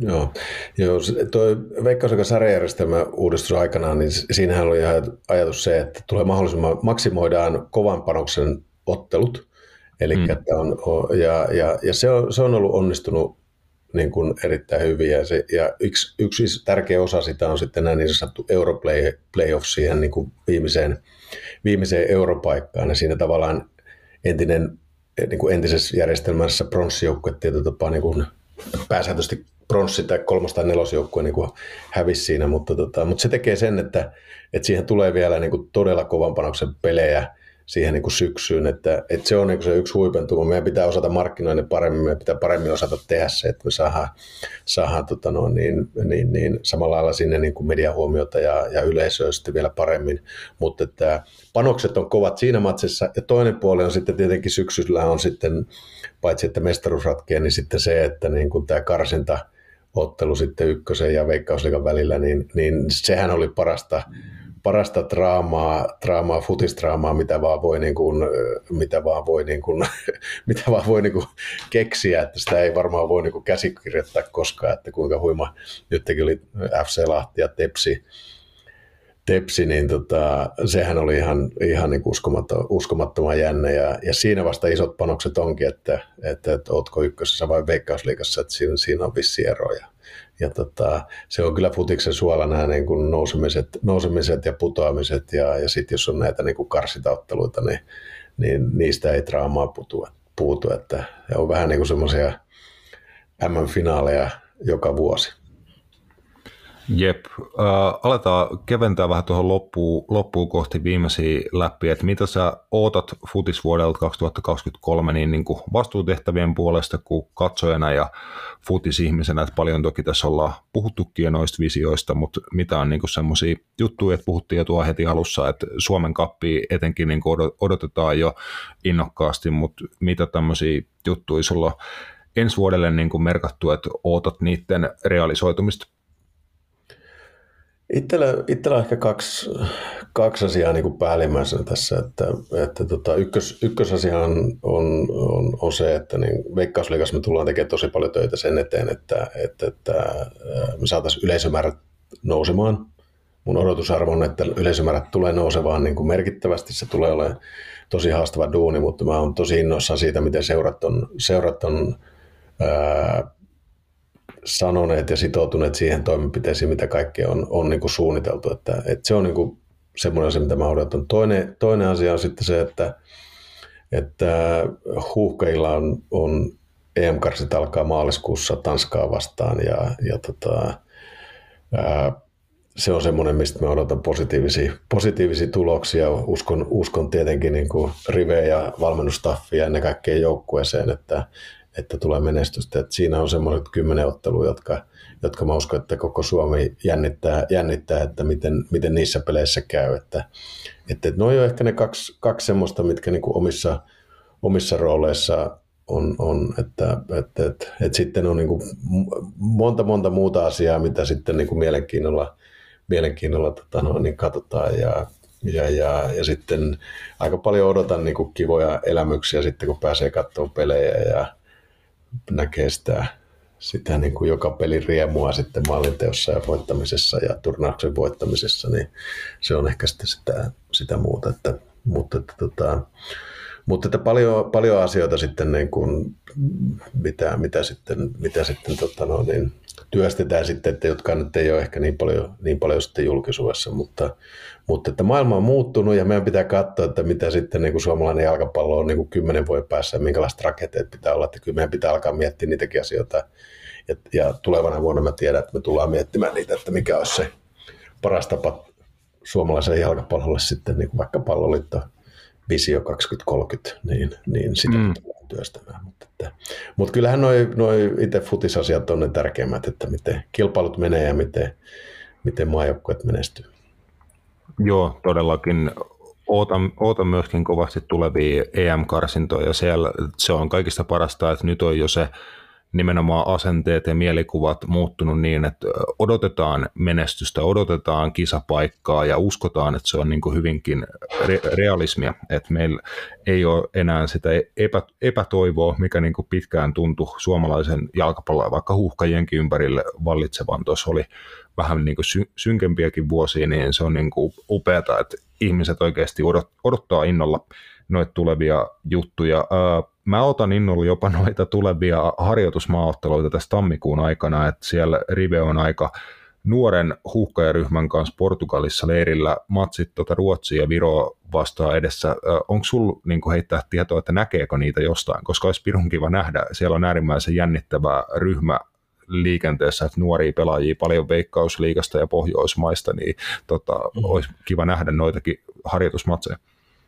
Joo, Rive on, Rive on valinnut todella mielenkiintoisen joukkueen, joukkueen ja nyt, nyt kun on taas tammikuun, tammikuun leiri mahdollinen, mahdollinen, niin sehän on tärkeä, tärkeä leiri nimenomaan niin uusille, uusille pelaajille ja, ja tota, nyt on todella paljon uusia pelaajia. Ja se mikä on niin kuin hienoa, että Veikkaus, Veikkaus kotimaan sarjasta ja Veikkausliikasta nousee pelaajia niin kuin maajoukkueen rinkiin ja he saa niin mahdollisuuksia sitten niin kuin nyt Ruotsia ja Viroa, Viroa vastaan sitten ja, ja, ja tota, toivotaan, että tulee onnistumisia, tulee hienoja suorituksia.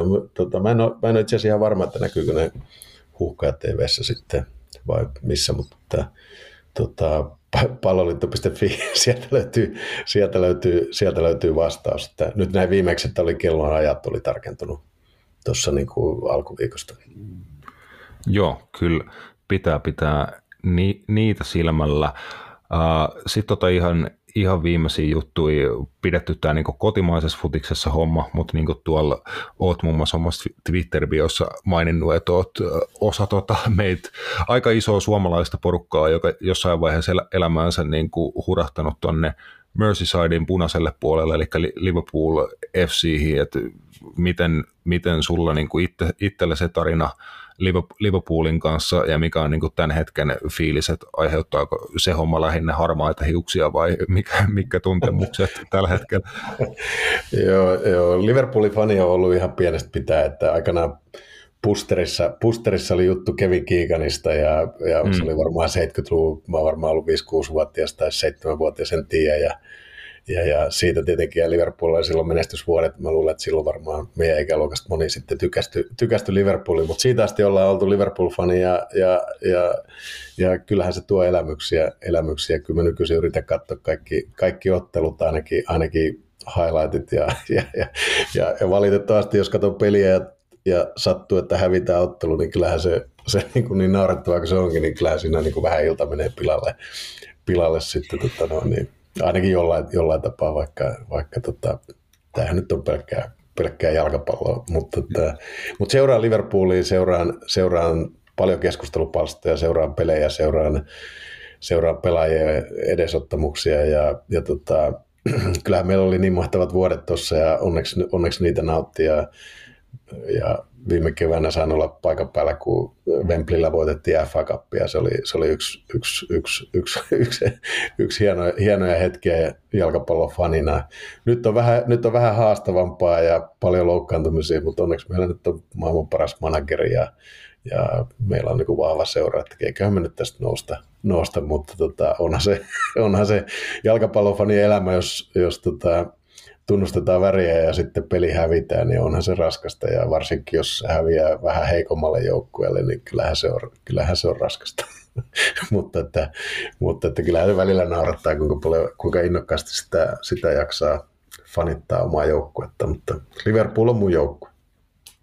Kyllä, ja sama, sama, että se on hyvä, jos menee pilalle vain niin kuin yksi ilta, että mulla saattoi joskus mennä suurin osa viikkoa, että se aina piti odottaa sitä seuraavaa matsia, että sitten löytää, löytää iloa elämään, mutta sitä on ehkä jotain juttuja osannut ottaa vähän niin kuin vähemmän tosissaan iän myötä, ja just oikein, että kun jalkapallo jalkapallossa toimimisen niin kuin rooli kas, kasvaa itsellä, niin mitä enemmän vaikka täällä Suomessa tekee eri juttuja, niin tuntuu, että jotenkin vähän vähemmän onneksi on ehkä energiaa siihen, että ei niin kuin viitti ihan tota, koko niin kuin viikon mie- mielialaa pilata jonkun yhden Liverpoolin ottelun takia, ehkä enää, mutta niin kuin, sekin vaan niin kuin, ehkä piti siihen lisätä, lisätä kyllä, että on noita välillä vähän rankempia päiviä, että jos sulla oli, sä olit tuolla Wembleyllä viime keväänä, niin mä olin taas Pariisissa, että en päässyt stadionille asti, että olin siellä niin kuin kaupungilla ja täytyy sanoa, että siitäkin niin kuin jäi käteen ainoastaan se, että onneksi selvisin niin kuin hengissä himaa, että tuli, olisi voinut sattua jotain. Siellä oli aika villi, villi meininki siellä Pariisin kaupungillakin ja vielä villimpi ilmeisesti siellä stadionin ympäristössä, että sehän oli niin kuin kaiken kaikkiaan niin kuin aivan kamala järjestystahojen farsi, että mitä siinä, siinä ympärillä tapahtui, mutta se oli kuitenkin, että sen takia itse sinne lähin, että oli mahdollisuus nähdä jotain ja kokea jotain, mitä ei ehkä ikinä unohda. No en mä sitäkään reissua ikinä, ikinä unohda, mutta se jäi sitten pettymyksenä, että sitä se myöskin, myöskin on, että tota, ylä- ja alamäki.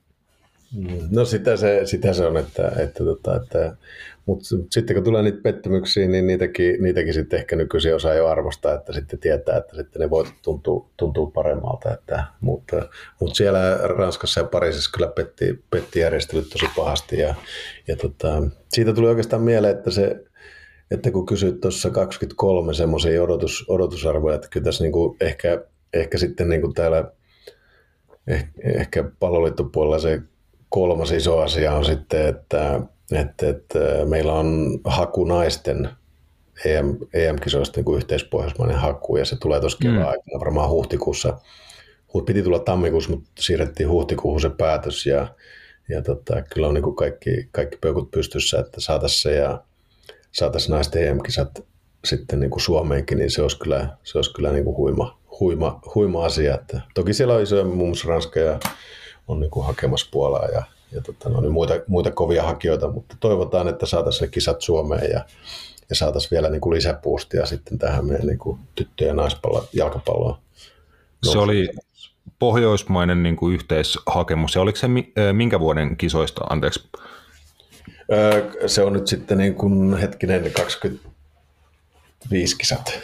Aivan. Kyllä, ja siinä, siinä oli Suomen mukana, oliko, oliko siinä Ruotsi, Tanska, Joo, siis se, siinä on, se on yhteispohjoismainen pohjoismainen haku sillä tavalla, että, että tota, Tanska, Ruotsi, Norja ja Suomi on tietyllä tapaa neljästä hakemassa, mutta sitten myös Islanti ja Färsaaret, joka on, mm.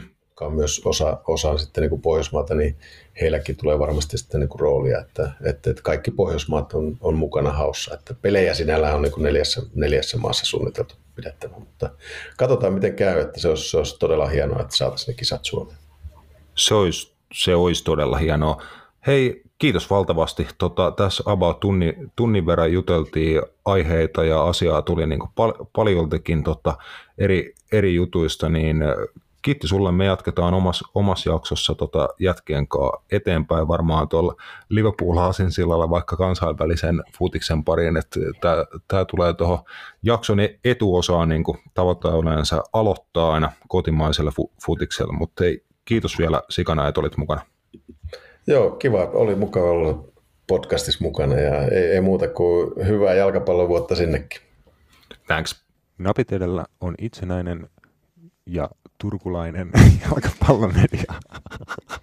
Noin, jatketaan tosiaan eteenpäin. Se oli kova, kova vierailu, kiitos vielä Karlolle, että olin, olin mukana, mutta lähdetään takaisin niin sanotun normiohjelman pariin ja kansainvälistä futista seuraavaksi. Ja mistä me aloitettaisiin viikonlopulta Englannista ainakin tota, maailman vanhinta seurajoukkuekilpailua FA Cupia oli tuutin täydeltä luvassa. Ja saatiin ää, perinteet kunnioittaen jokunen näitä vanhoja kunnon jättiläisen kaatoja, että varmaan niistä on, niistä on paras aloittaa, että FA Cupia alettiin, alettiin röyhiä ja tosiaan tuolla niin kuin viime viikonloppuna alkupuolella Manchester United ja Evertonin välinen kohtaaminen oli ensimmäinen matsi tuossa FA Cup-kierroksella viime perjantaina, mutta sitten on tota, aina eilis, eilisillalla, eli maanantai-illan Oxford United Arsenal-otteluun asti niitä niit vielä röyhittiin, että iso, iso liu, liuta matsei. Uh, jättiläisen kaatoja, Matias. Äh, Aston Villaa ei nähdä ensi, ensi kierroksella enää mukana, koska tota Stevenage onnistui heidät kaatamaan Villa Parkilla. Aika käsittämätöntä mun mielestä. En mä niinku, mä en tiedä mitä Aston Villas oikeasti tapahtuu. Tai siis silleen niinku rehellisesti, että et, et onhan siellä nyt varmasti paljon hyviä asioita on Una Emerin niinku, mukaan tulo jälkeen tapahtunut, mutta se, että et, niinku, e, varmaan yksi isompi jengejä, kun alisuorittaa niinku niin pahasti niin kuin viikosta toiseen sit kuitenkin pit, pitkässä juoksussa, että en mä niin kuin oikein käsitä. Että jos sä nyt katsot, minkälaisella joukkueella he pelas kotimatsissa, onko toi League 2 vai League 1 joukkue, ketä vastaan he pelas, niin et, et, et sä voi hävitä ihan oikeasti, siis mun mielestä. Et mä ymmärtäisin, jos siellä olisi pelannut niin kuin jotain, tiedätkö, ihan puhtaat junioreita, saakeli sun muuta, mutta siis just, että jos sun hyökkäyskolmikko on Phil Coutinho, Leon Bailey ja Danny Ings, niin, niin ja ko- oikein niin kuin, KK, Douglas Lewis, Leandro Dendonker, topparipari Bednarek Chambers, Matty Cash muun muassa mukana jengi. Siis Villahan on ollut niin kuin, siis sanotaan, että ei nyt aivan ykkösillä, mutta on tuossa, niin kuin, ne on kaikki valioliikapelaajia. niin kuin, ei edes niin kuin, sanotaan, että jo, osa niin kuin jopa keskivertoa on parempia valioliikapelaajia. Juu, juu. Niin se just, että miten, miten sä voit niin kuin hävi himassa vielä, niin kuin mä en käsitä. Mutta toisaalta se nyt on jalkapallon, jalkapallon hie, hienous, ja, ja, mutta jotenkin toi, et, et, ja vielä, että miten noin maalit tuli, 88 minuuttia tasotus, sitten 90 voittomaali. Jotenkin en mä niin oikein ymmärrä. Näikö voittomaali? Eh.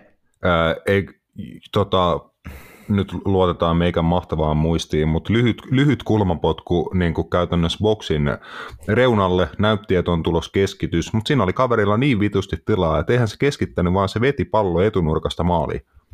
Että se on niin kuin ly- lyhyestä kulmasta yksi syöttö, kaveri oli silleen, että no en mä se jaksa keskittää, että mä vedän. niin kuin, Joo, no aivan käsittämätön on, maali. Joo.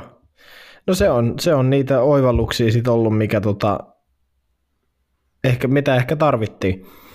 Että Stevenage voitti, mutta joo, onhan toi niinku upset, jos tälleen brittitermein sanoo, vai englann, en mä tiedä, onko se edes brittitermi, mutta anyway, niin kuitenkin niin on, mutta siis en mä niinku tiedä, toi Aston Villa on niinku mulle kans et ihan niinku vittu vieras konsepti tällä hetkellä siinä, että et en mä oikein tiedä, niinku, että mitä sieltä tulee yhtään Joo. missään. Et se... Valioliikan puolellahan Unai Emery on saanut yllättävän hyvin, hyvin niin kuin tulos, tuloskunnon kääntyy. Et siitä, siitä niin kuin täytyy antaa ihan niin kuin, hyviä, hyväkin pisteet Emerille, mutta niin kuin selkeästi tota, jotain hänkin haluaa tuolle joukkueelle tehdä muun muassa pelaajiston puolesta ja tuoda, tuoda hankintoja, että oliko just tänään bongaili, että Real Betis laitapakki Alex Moreno, hän oli tuomassa sisään, mun mielestä siinä on ainakin pelipaikka jos esimerkiksi Lukas Digne ei ole viime päivinä loukkaantunut, niin missä hänellä on kaksi vasenta pakkia, mutta tota, en tiedä, onko se just niin kuin La, ää, La vähän enemmän hänen omatyylisiä pelaajia tai jotain, mitä Emeri niin tuohon varmasti haluaa joukkuetta vielä, vielä kehittää, mutta toi oli kieltämättä niin kuin nolo juttuhan se on pudota League 2 joukkueelle, mutta oisko Aston Villa ollut menossa Wembleylle FA Cup-finaaliin, ei välttämättä. Onko silloin parempi ehkä keskittyä valioliikakauteen ja siihen, että ne tulos niin kuin voittoi siellä tulee jatkossakin niin mahdollisesti. Niin, se voi olla. Se voi olla, mutta en mä tiedä. On toi silti, kyllä nyt silti pitäisi ei voittaa liikkuun joukkue. Kyllä mä oon sitä mieltä. Että... Joo, se on mutta, selvä. se mutta on... mennään, mennään näillä. Kyllä. Äh, Stevenagein voitto, jos jollain oli niin sanotusti lius, liuskalla kiinni, niin semmoisen about 13 kertoimen olisi sille voinut saada, niin tota, onnea kaikille, joka sen, sen onnistuu ennalta näkemään. Toinen iso shokki FA Cup viikonlopulla oli legendaarisen perinteisen seuran Sheffield Wednesdayn kotivoitto valioliigassa niin kuin korkeassa liidossa vetävästä Newcastle Unitedista. Et ei ollut Newcastlenkaan kokoonpano Matias niin tässä ottelussa missään nimessä heikko, mutta tota, Sheffield Wednesday pystyi pysty voiton ottaan äh, Josh Windersin kahdella maalilla. Joo, ei ollut heikko, mutta kyllä mä nyt näen, että Sheffield Wednesday kuitenkin on huomattavasti parempi joukkue kuin äh, Stevenage. Mutta joo, siinä on ihan oikeassa, ei Newcastle, äh, ei Newcastle tota, ihan kakkosjengillä mennyt. Toki ehkä tässä mennään sitten siihen, mikä varmasti just heidän kohdalla ainakin olisi ollut ongelma, että ei heidän joukkue hirveän laaja sitten kuitenkaan ole. Et mm. Jos sieltä otetaan just Kieran Trippierit, tällä hetkellä Miguel Almiron, Joe Willock, tällaiset Bruno Gimares pois, Dan Byrne, niin ei siellä hirveästi ole tiedäkö mitään sen ympärille, että et jos nyt ajatellaan vaikka siitä Aston Villa oli Danny Ings, Leon Bailey ja Phil Coutinho, ja Newcastle hyökkäys oli Matt Ritchie, äh, Jacob Murphy ja Alexander Isak, niin onhan siinä niin kuin iso ero, että siinä laadussa kuitenkin vi- vielä, että, että Newcastlein kannalta oli mun mielestä varmaan niin kuin, niin kuin sanoin tuossa Aston Villan kohdalla, että ehkä paras juttu keskittyy siihen valioliigaan, niin jos Newcastle esimerkiksi sitä mestariliigapaikkaa nyt hamuaa, tämä oli varmaan paras, mitä pystyi heille tapahtuu siinä mielessä, koska he, no jos ei tammikuussa merkittäviä hankintoja tee, niin uskoisin, että aika lailla sama lyhyellä toista pyrkii painaa koko, koko kevää, niin, niin ehkä se oli hyvä näin.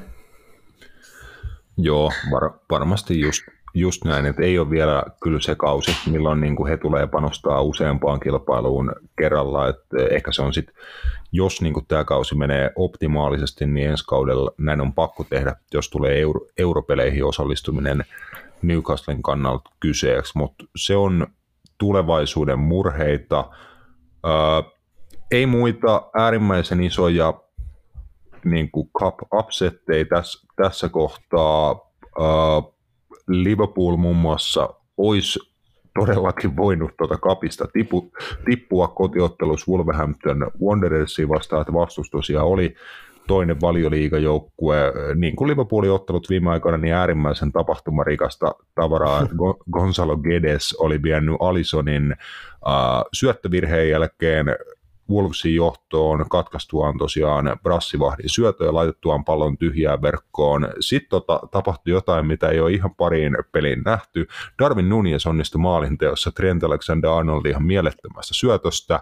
Mou Salah teki johtomaalin 2-1 toisella jaksolla ja Wang Hee-chan sitten tasotti vielä ottelun ja oliko sama mies, ei ollut sama mies, mutta tota, Wolvesin 3-2 voittomaali hylättiin paitsiona ja jälkikäteen ilmeisesti todettiin, että perusteita hylkäämiseen ei ollut. Sieltä oli vain Anfieldiltä syystä tai toisesta niin kuin varkopista loppunut noin niin kuin kamerakuvakulmat kesken. Eli se meni niin kuin jälleen kerran taas aivan nappiin.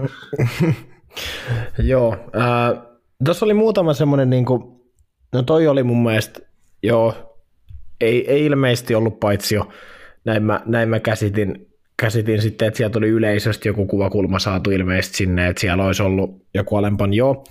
Mutta sekin oli niinku jännä siis, äh, ja sehän meni ihan sääntöjen mukaan oikein. Se Mo Salahin ää, äh, johtomaali siis siinä, että me joskus puhuttiin, kun Nations League mm. finaalissa tuli tämä Kylian Bapeen tekemä johtomaali, missä Eri Garcia niin kuin liu, yritti liukua palloa ja tavallaan sitten vaan tökkäsi eteenpäin, ja Kylian Mbappe oli valmiiksi paitsiossa, niin tossakin niin kuin, ää, se oli hauska, kun se syöttö lähti, niin Mou Salah oli paitsiossa, ja sitten tämän oliko Totin niin kuin, yritti sitten katkoa sitä, niin sitten ei pystynyt, vaan se niin kuin päästä kimpos tavallaan sitten läpi, ja sitten toi, toi Salah teki maali, niin, niin No toi on jännä, toi on jännä sääntö, siis toi, että niin jos, sä yri, et jos se olisi jättänyt yrittämättä pelaan palloa, niin se olisi ollut paitsio, mutta koska se yritti pelata palloa, niin se oli paitsi, ei kun ei ollut paitsio, niin mun mielestä oli niin kuin tosi omituinen tota, sääntö, koska totta kai jos mä ajattelen niin kuin topparina sitä, että jos mä tiedän, että mulla on kaveri sellaista ja sieltä tulee pallo, niin eihän mä voi antaa sen mennä,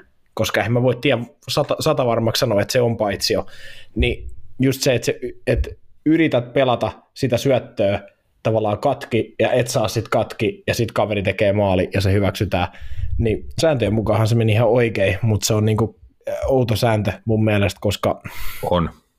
kustaa niin kuin mun mielestä puolustajien ää, silmään aika helvetisti siinä, että totta kai sun pitää reagoida, jos ka- kaveri niin kuin juoksee läpi, vaikka se olisikin paitsiossa. Niin ethän sä nyt anna just sen pallon vaan mennä ja oota silleen, että no ehkä se ei sit ollut maali. Niin, niin, mutta ei siinä mitään, se meni ihan jo, jo sääntöjen mukaan, mutta tota, joo, ää, Liverpoolilla on tällä hetkellä jo mielenkiintoinen tilanne kyllä siinä, että, että loppujen lopuksi heillähän ei ole niin kuin sitä tilannetta, mikä heillä oli muutama vuosi sitten, että niin kuin pelaajat tavallaan loppuisi ää, osittain siinä laadussa, että nytkin kun ajattelee, että heillä oli hyvä avauskokoonpano, mutta jotenkin ei he saanut niin kuin mitään irti mun mielestä itsestään tuossa ottelussa. Joo, tai ei ainakaan just mitään niin kuin kontrolloitu. että oli, pystyyhän he niin kuin ottelus jonkin verran luomaan maalipaikkoja, ei nyt ehkä tosiaan aivan liukuhihnalta superlaadukkaita niitäkään, mutta niin kuin just se ää, hyökkäyspeli ei ole ehkä viekään se niin kuin isoin, isoin haaste tai ongelma millään tavalla. Mutta just se, että tuossa Liverpoolilla oli kentällä varmaan paperille heidän paras ja kokeneen keskikentän kolmikko, niin toi kolmikko pärjäsi viime, viime vuonna aika hyvin tota, monien kilpailujen päätyyn asti. Toki jonkin verran totakin kolmikkoa siinä kauden aikana kierrätettiin, että kukaan ei kärsinyt loukkaantumisista niin kuin juurikaan ja tällä, tällä tavalla, mutta Thiago Fabinho, Jordan Henderson kolmikolla ei kauheita onnistumisia tosiaan niin kuin kellään, ja just se, että alkaa vaan niin kuin olla selvää, että se tapa, millä Liverpool on Jürgen Kloppin ja muun valmennusryhmän alaisuudessa tässä vuosia halunnut jalkapalloa pelata, niin osa noista pelaajista ei vaan enää pysty siihen. Kyse ei ole siitä, että he ei haluaisi tai he ei olisi sitoutuneita tai se olisi mistään sellaisesta niin kuin asenteesta muun muassa kiinni, vaan ei pysty ei, jalka ei nouse tai mitä lie se ikinä onkaan, mutta se on niin kuin ottelusta otteluun. Liverpool ei saa onnistumisia omassa prässissä ja niin kuin on miljoona kertaa todettu, niin jos sun prässi ohitetaan koko ajan, niin se tarkoittaa automaattisesti, että sun puolustuslinja on jatkuvasti kusessa. Ja niinhän Liverpoolin niin kuin puolustuslinjalle ottelusta otteluun tällä kaudella on melkein käynyt. Et ihan poikkeuksena – silloin, kun Liverpoolilla on ollut käytössä Roberto Firmino, niin hän on jonkin verran jeesannut tuota keskikentän kolmikkoa just siinä prässi, vastaprässi, suojelujuoksut, tämmöiset jutut, niin ei niin kuin Liverpool on kaukana siitä, mitä he haluaisi olla, ja sitten mennäänkin kysymykseen, että niin, mitäs tässä niin tehdään? Tiedätkö, että muutetaanko sitä, mitä halutaan tehdä, no mä voin paljastaa, että ei todennäköisesti tulla muuttaa, vai sitten mennään tällä niin kuin kauden loppuun asti, että käytännössä joka pelissä se on ihan niin kuin kolikoheitto juttu Liverpoolin kohdalla, että voittaako, häviääkö vai pelaako se tasa. Käytännössä ihan sama kuka on vastassa. On se sitten niin kuin vittu Wigan tai Manchester City, niin se voi olla ihan mikä tahansa noista kolmesta vaihtoehdosta. niin, se on, se on tota, sehän ei ole hirveän hyvä tilanne. Ei ole. Ainakaan niin ton, ton, tason, joukkueelle, mutta tota, onhan tuossa tietenkin vielä aikaa, vielä aikaa esimerkiksi just noita mestariliigaotteluita silmällä pitäen, niin mm.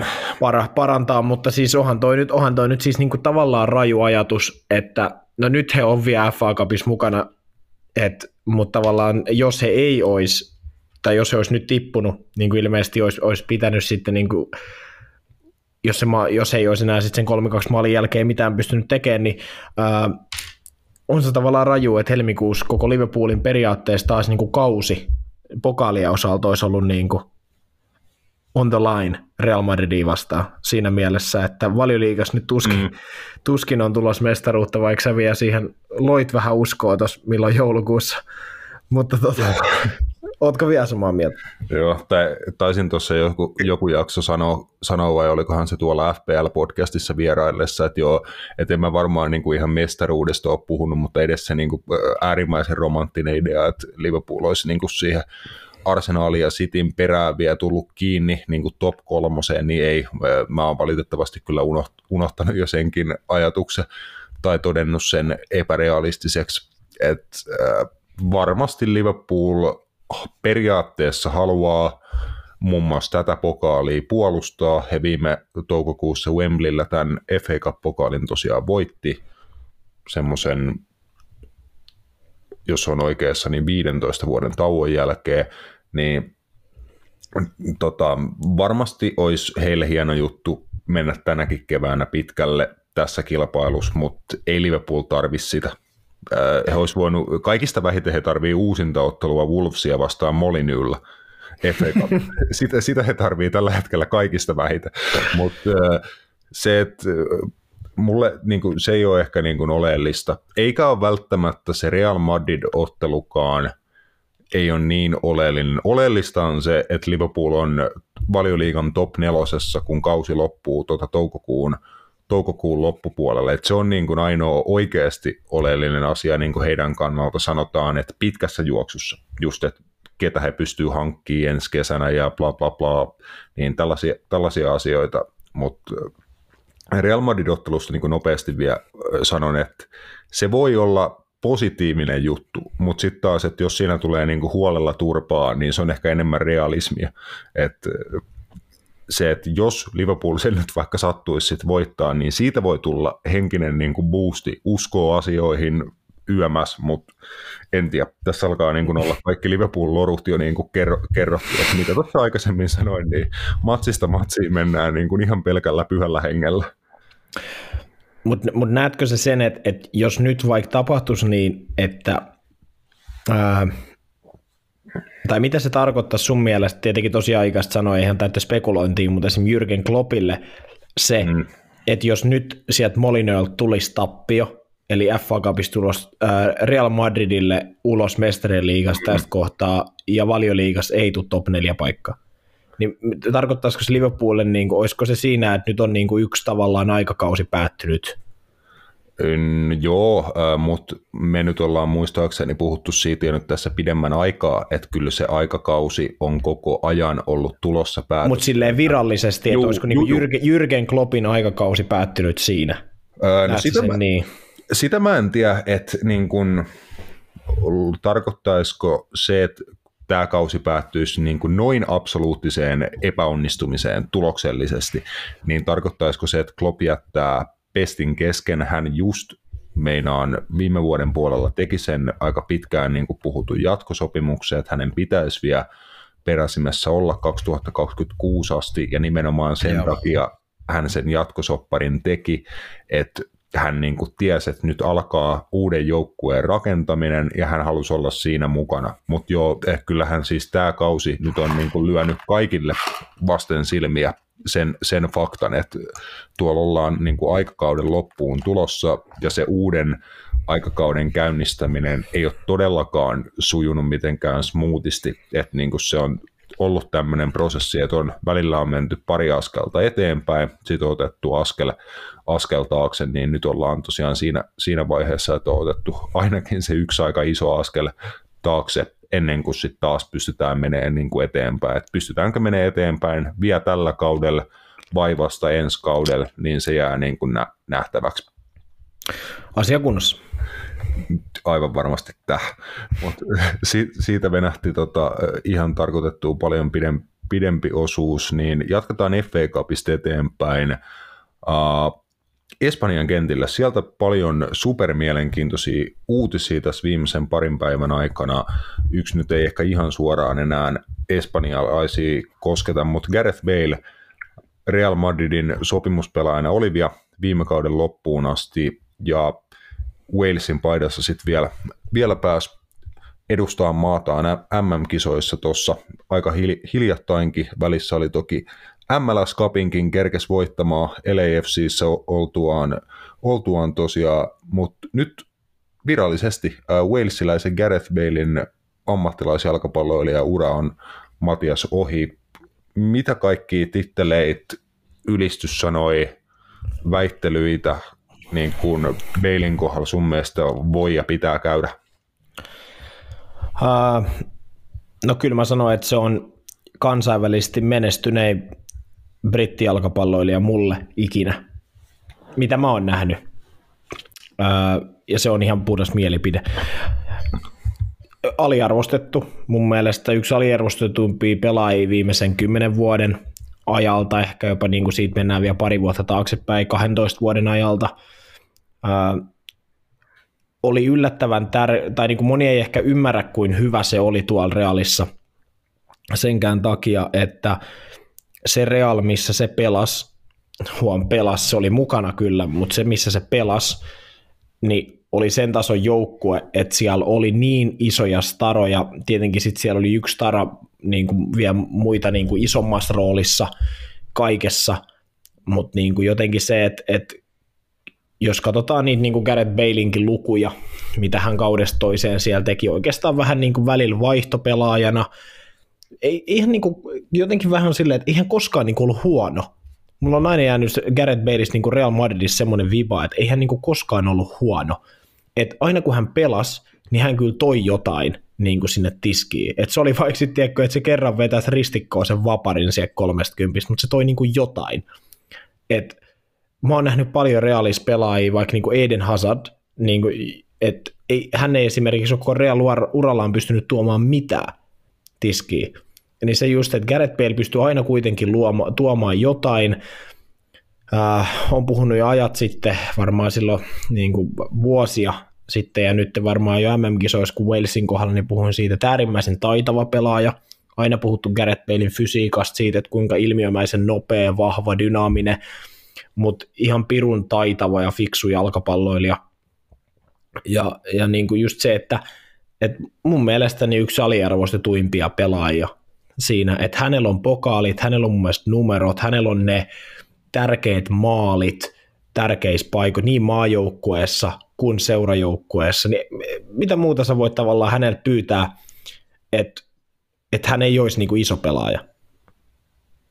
Juu, ei, ei siinä ole mitään, ja varsinkin kun puhutaan brittipelaajista, toki on aina hyvä muistaa, että walesiläiset ei varmaan tykkää, että heitä sanotaan briteiksi, he on sen verran ylpeät siitä omasta walesiläisyydestään, mutta joka tapauksessa, kun sinne brittien lipu alle Waleskin virallisesti kuuluu, niin ei mun tuu mieleen yhtään noin onnistunutta pela, niin kuin ulkomaan siirtoa brittipelaajista, että ei toki joku voisi tulla heittää paljon vanhempiakin nimiä tiskiin, mutta ei äh, Michael Owenit, David Beckhamit, äh, muut tällaiset, vaikka just nämä kaksi mainittua kaveria aikanaan Realissa esiintynyt, niin ihan ylivoimaisesti omaa luokkaansa niin kuin brittiläisenä vientituotteena, että nimenomaan meni uuteen maahan, uuteen kulttuuriin, maailman ehkä kuuluisimpaa jalkapalloseuraa, voitti kaiken, teki kaiken isoissa finaaleissa, oli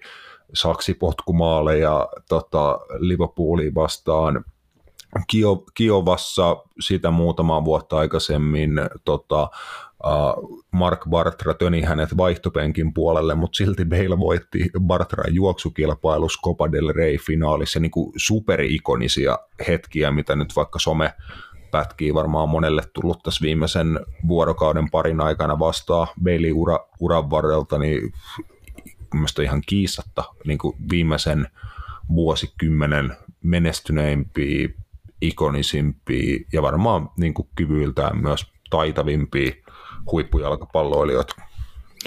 On, ja siis ehkä se justi, että, että Real Madridissa sä mun mielestä joskus puhuit tästä, kun me keskusteltiin Gareth Baleista ja hänen niin kuin Real Madrid ajastaan ja siitä, miksi te ei arvostettu, niin varmaan just se, että se oli Briteistä, se ei muka osannut Espanjaa, mitkä hän sitten niin kuin, hän trollaski espanjalaiskannattajia siitä, mutta ehkä just se, että kun eihän Gareth Bale niin kuin, hän on vähän aika tyypillinen silleen brittipelaaja, että ei hän niinku ollut mikään stara niinku siinä mielessä, että hän ei, uh, ja se varmaan niinku Real Madridissa moni ärsyttikin, että hän oli tosi niinku semmoinen mitään sanomaton persona. Hän, hän ei kiinnostanut mikään, hän ei just niinku, hän ei ikinä ottanut kantaa yhtään mihinkään, hän ei niinku halunnut olla esillä, hän ei mm. ehkä niinku arvoiltaan edustanut sitä Real Madridia niinku tavallaan semmoisena niin kuninkaallisena tämmöisenä niin isona hahmona, mitä Real Madridissa on aina niin rakastettu Ronaldo ja ää, kumppaneet, semmoisia, ketkä on niin tosi isoja hahmoja ja haluaa olla esillä ja niin kuin tavallaan siellä kentälläkin. Ei Gareth Bale ollut koskaan mun mielestä semmoinen. Hän niin kuin oli ehkä, että hän tuli, hän teki hommansa ja sitten välillä hän epäonnistui asioissa. Ja sitten, tai niin kuin, että varmasti hänkin olisi voinut asioita tehdä paljon toisin, varsinkin myöhemmällä ajalla äh, niin kuin Real Madrid uraa. Mutta se jotenkin, että Gareth Bale ei koskaan valittanut, se ei koskaan kitissy, se ei koskaan, jotenkin hän ei niin kuin halunnut imeestä huomioon ikinä oli hän kentällä tai sen ulkopuolella itteensä, ja se oli varmaan se syy, miksi hän niin kuin Real Madrid-fani ei, niin kuin tavallaan ei ehkä sitä arvostusta myöskään saanut, että hän ei niin kuin arvostanut sellaisia aatelisia arvoja, mitä Real Madridissa jotenkin tuodaan hyvin paljon esiin, ja, ja näin, että en mä tiedä, olisiko se sitten se, koska kyllä mun mielestä just niin kuin puhuitkin noista, niin kuin niitä, hän, voitti, hän voitti periaatteessa yksin heille pokaaleja niillä maaleilla pari kertaa, hän teki muutenkin tosi niin kuin maali- ja syöttörikkaita kausia monta, mutta jotenkin just se, että ei hän niin kuin ehkä sitten jotenkin, ei hän vaan kiinnostanut. Hän mun mielestä joskus itsekin sanoi, että ei hän vaan kiinnostanut, ja sitten jotenkin jengi aina ärsytti se, että kun se istui loppukaudesta ja viimeisin vuosin siellä penkillä, niin sitten just silleen, että no, aina kun se oli kentällä, niin se tavallaan kyllä teki hommansa, mutta ei se koskaan siitä valittanut. Et, ja sitten niin kuin just Gareth Bale on mun mielestä aina niin ollut kans hieno pelaaja jotenkin siitä, että, että mun mielestä siitä ei ole koskaan paistanut semmoinen läpi, että se olisi jotenkin niin kuin tosi diiva tai ylimielinen tai mikään mukaan, että silloin kanssa ne semmoiset niin kuin, kun puhutaan Neymarista ja kumppaneista tulee nämä filmaamiset, sukeltelut, bla bla bla, niin jotenkin hänestä ei ole mitään tollasta, että legit hänen, mieti, hänen isoin juttu, mistä hänestä on kritisoitu, on se, että hän tykkää pelaa golfia. Ja mun mielestä se on, se on niinku niitä juttuja, mikä on niinku, äh, kertoo aika paljon siitä miehestä silleen, että hän haluaa pelaa golfia, jos se on jollekin ongelma, niin sitten se on varmaan jollekin ongelma, tiedätkö? Eli ei se, ei mun mielestä niinku superhieno hieno niinku pelaaja ja persona, on aina tykännyt. Joo, ja mun mielestä ihan, ihan täysin niin kuin ansa, ansaitusti niin kuin muistutetaan siitä, että kuinka, kuinka hieno meritoitunut ura ja kuinka se just aika turhalla tavalla niin kuin sai lopussa tuommoisen pienen varjon, varjon ylleen. Siihen varmasti vaikutti todella paljon niin kuin erilaiset lehdistösekoilut, niin valmentajat ja seurapuheenjohtajat, Florentino Peresit ja niin kuin kaikki, että ei sitä ehkä ihan ihan tosissaan tiedä. Ja minusta Baleille siitä myös niin kuin hattuu tälle ihmisenä, että eihän hän niin kuin todellakaan ole juuri ikinä kauheasti valittanut. Jep, siitä, jep, just se. Siitä, miten häntä realissa on ko- kohdeltu. Ja näin. Ei, ei, ei, ja just moni, se, kun puhut, joo, sano Moni olisi vetänyt paljon isomman haloa. Niin, ja just se, että kun puhut noista lehdistöjutuista, niin eihän yleensä ole niitä mitenkään myöskään kommentoinut. Että ei hän on niin kuin, tavallaan, hän on vaan antanut olla, niin se, se, se just, että, ja ehkä se niin kuin ihmisiä ärsyttikin, että hän ei niin kuin koskaan tullut ehkä silleen julkisesti vannonut sitä rakkauttaan realia kohtaan. Mutta sitten loppuun kohden, kun ajatellaan, niin kyllähän taisi joskus sitten loppuun kohden sanoa, että kyllähän niin kuin, kun hän esim olisikohan Tottenhamissa pelannut silloin lainalta jotain, niin puhukin, että ei hän niin kuin, äh, jaksa sitä enää, että kun hän tulee Bernabeulti ehkä kentälle, voittanut mitä neljä mestarien liigaa, että et sitten hänelle niin kuin, vittu vielä tämä asia, niin kyllä se nyt varmaan just silleen, että come on äijät, että mm. turhauttavaa. Kyllä, just, just se, että niin kuin pitää hänenkin puolta siinä, siinä ehdottomasti ymmärtää. Ja vielä niin kuin ylipäätään Real Madrid-historiassa niin kuin hyvä muistaa tällaisia juttuja, että justiinsa tuossa aikaisemmin jaksossa meidän vieraana ollut Karlo Kankkunen nosti tänään Twitterissä Baileyin liittyen tämmöisen jutun, jutun ohi, jutun esiin, mihin kommentoinkin siellä, siellä että tota, tästä puhutaan tänään jaksossa tarkemmin, mutta tämä on ihan tämmöinen ESPN lainattu kuva, että Belillä on Real Madridissa enemmän maalisyöttöjä kuin David Beckhamille, enemmän maaleja kuin tota, brasilialaiselle Ronaldolle ja enemmän pokaaleja kuin Zinedine Zidanelle. Et siinä hei kolme aika ikonista tota, Galacticoa tuolta 2000-luvun alkupuolelta, niin muun muassa kaikkia heitä niin kuin numeroiden valossa Belveti niin kuin suuremman Real Madrid-ura. Niin, se on vaan niin kuin varmaan sääli, että hän hänet silti muistetaan noista viimeisenä. niin kuin Real Madridista. Jopa David Beckham on varmaan niin kuin monelle ikonisempi hahmo Real Madridista kuin, kuin Gareth Bale. Niin mä uskoisin. Et Saattaa jopa jos, olla. Siis, jep. et jos, jos pyydettäisiin Real Madrid ihmisiä luettelemaan vaikka kymmenen ikonisinta hahmoa viimeisen 20 vuoden ajalta, niin veikkaan, että Gareth Bale ei kuulu niihin. Mutta sitten just David Beckham voi kuulua ihan hyvin. Kyllä, ja se on just silleen, ei mitään poistoa myöskään vaikka David Beckhamilta, yeah. mutta niin kuin just se, että huomattavasti helpompi niin kuin Gareth Balein puolesta olisi esim. numeroilla ja saavutuksilla perustella se status, mutta se just, että kun nekään ei ihan aina riitä, joskus se on kyse nimenomaan siitä imagosta ja miten sut nähdään ja miten sä niin kuin kanssa käyt lehdistöön ja fanien kanssa keskusteluun, niin nämä on outoja, outoja juttuja, mutta just se, että tota, saavutukset puhuu, puhuu ainakin meille tota, puolestaan Gareth Balein kohdalla. Uh, toinen ikoninen La Liga-hahmo Madridin kaupungista, toisesta leiristä tosiaan, eli punavalkoisista, Diego Cholo Simeone, sullekin Matias pitkältä ajalta rakas valmentaja, josta olet muun muassa Joo juttu aikanaan kirjoittanut hänen, hänen koiruuksista ja totta, bra- totta. bravuureista. Muistanut. Koko jutun jo. Oliko sitä, kirjoitettu Byyrille se jutu? Joo, joo, joo kyllä, mahtavaa. Kyllä. Tota, sen voi jostain, jostain etsiä Matiaksen aikaisia tota, kynän sauhutteluita. Mutta äh, Cholon aika Atletikossa päättyy tämän kauden jälkeen. Näin tuossa just tänään, tänään eilen Akselilla niin tiedoteltiin pitkä, pitkä aika. Mitä siis joku herran lettas 15 vuotta melkein? 12. Juh. 2011 syksyllä mun mielestä hän tuli. Aivan. Se, se mun mielestä kertoo, mieti, että äh, se tuli puolesvälis Pep Guardiola vikaa kautta Barcelonassa Atletikon päävalmentajaksi. Oho, siitä on aikaa.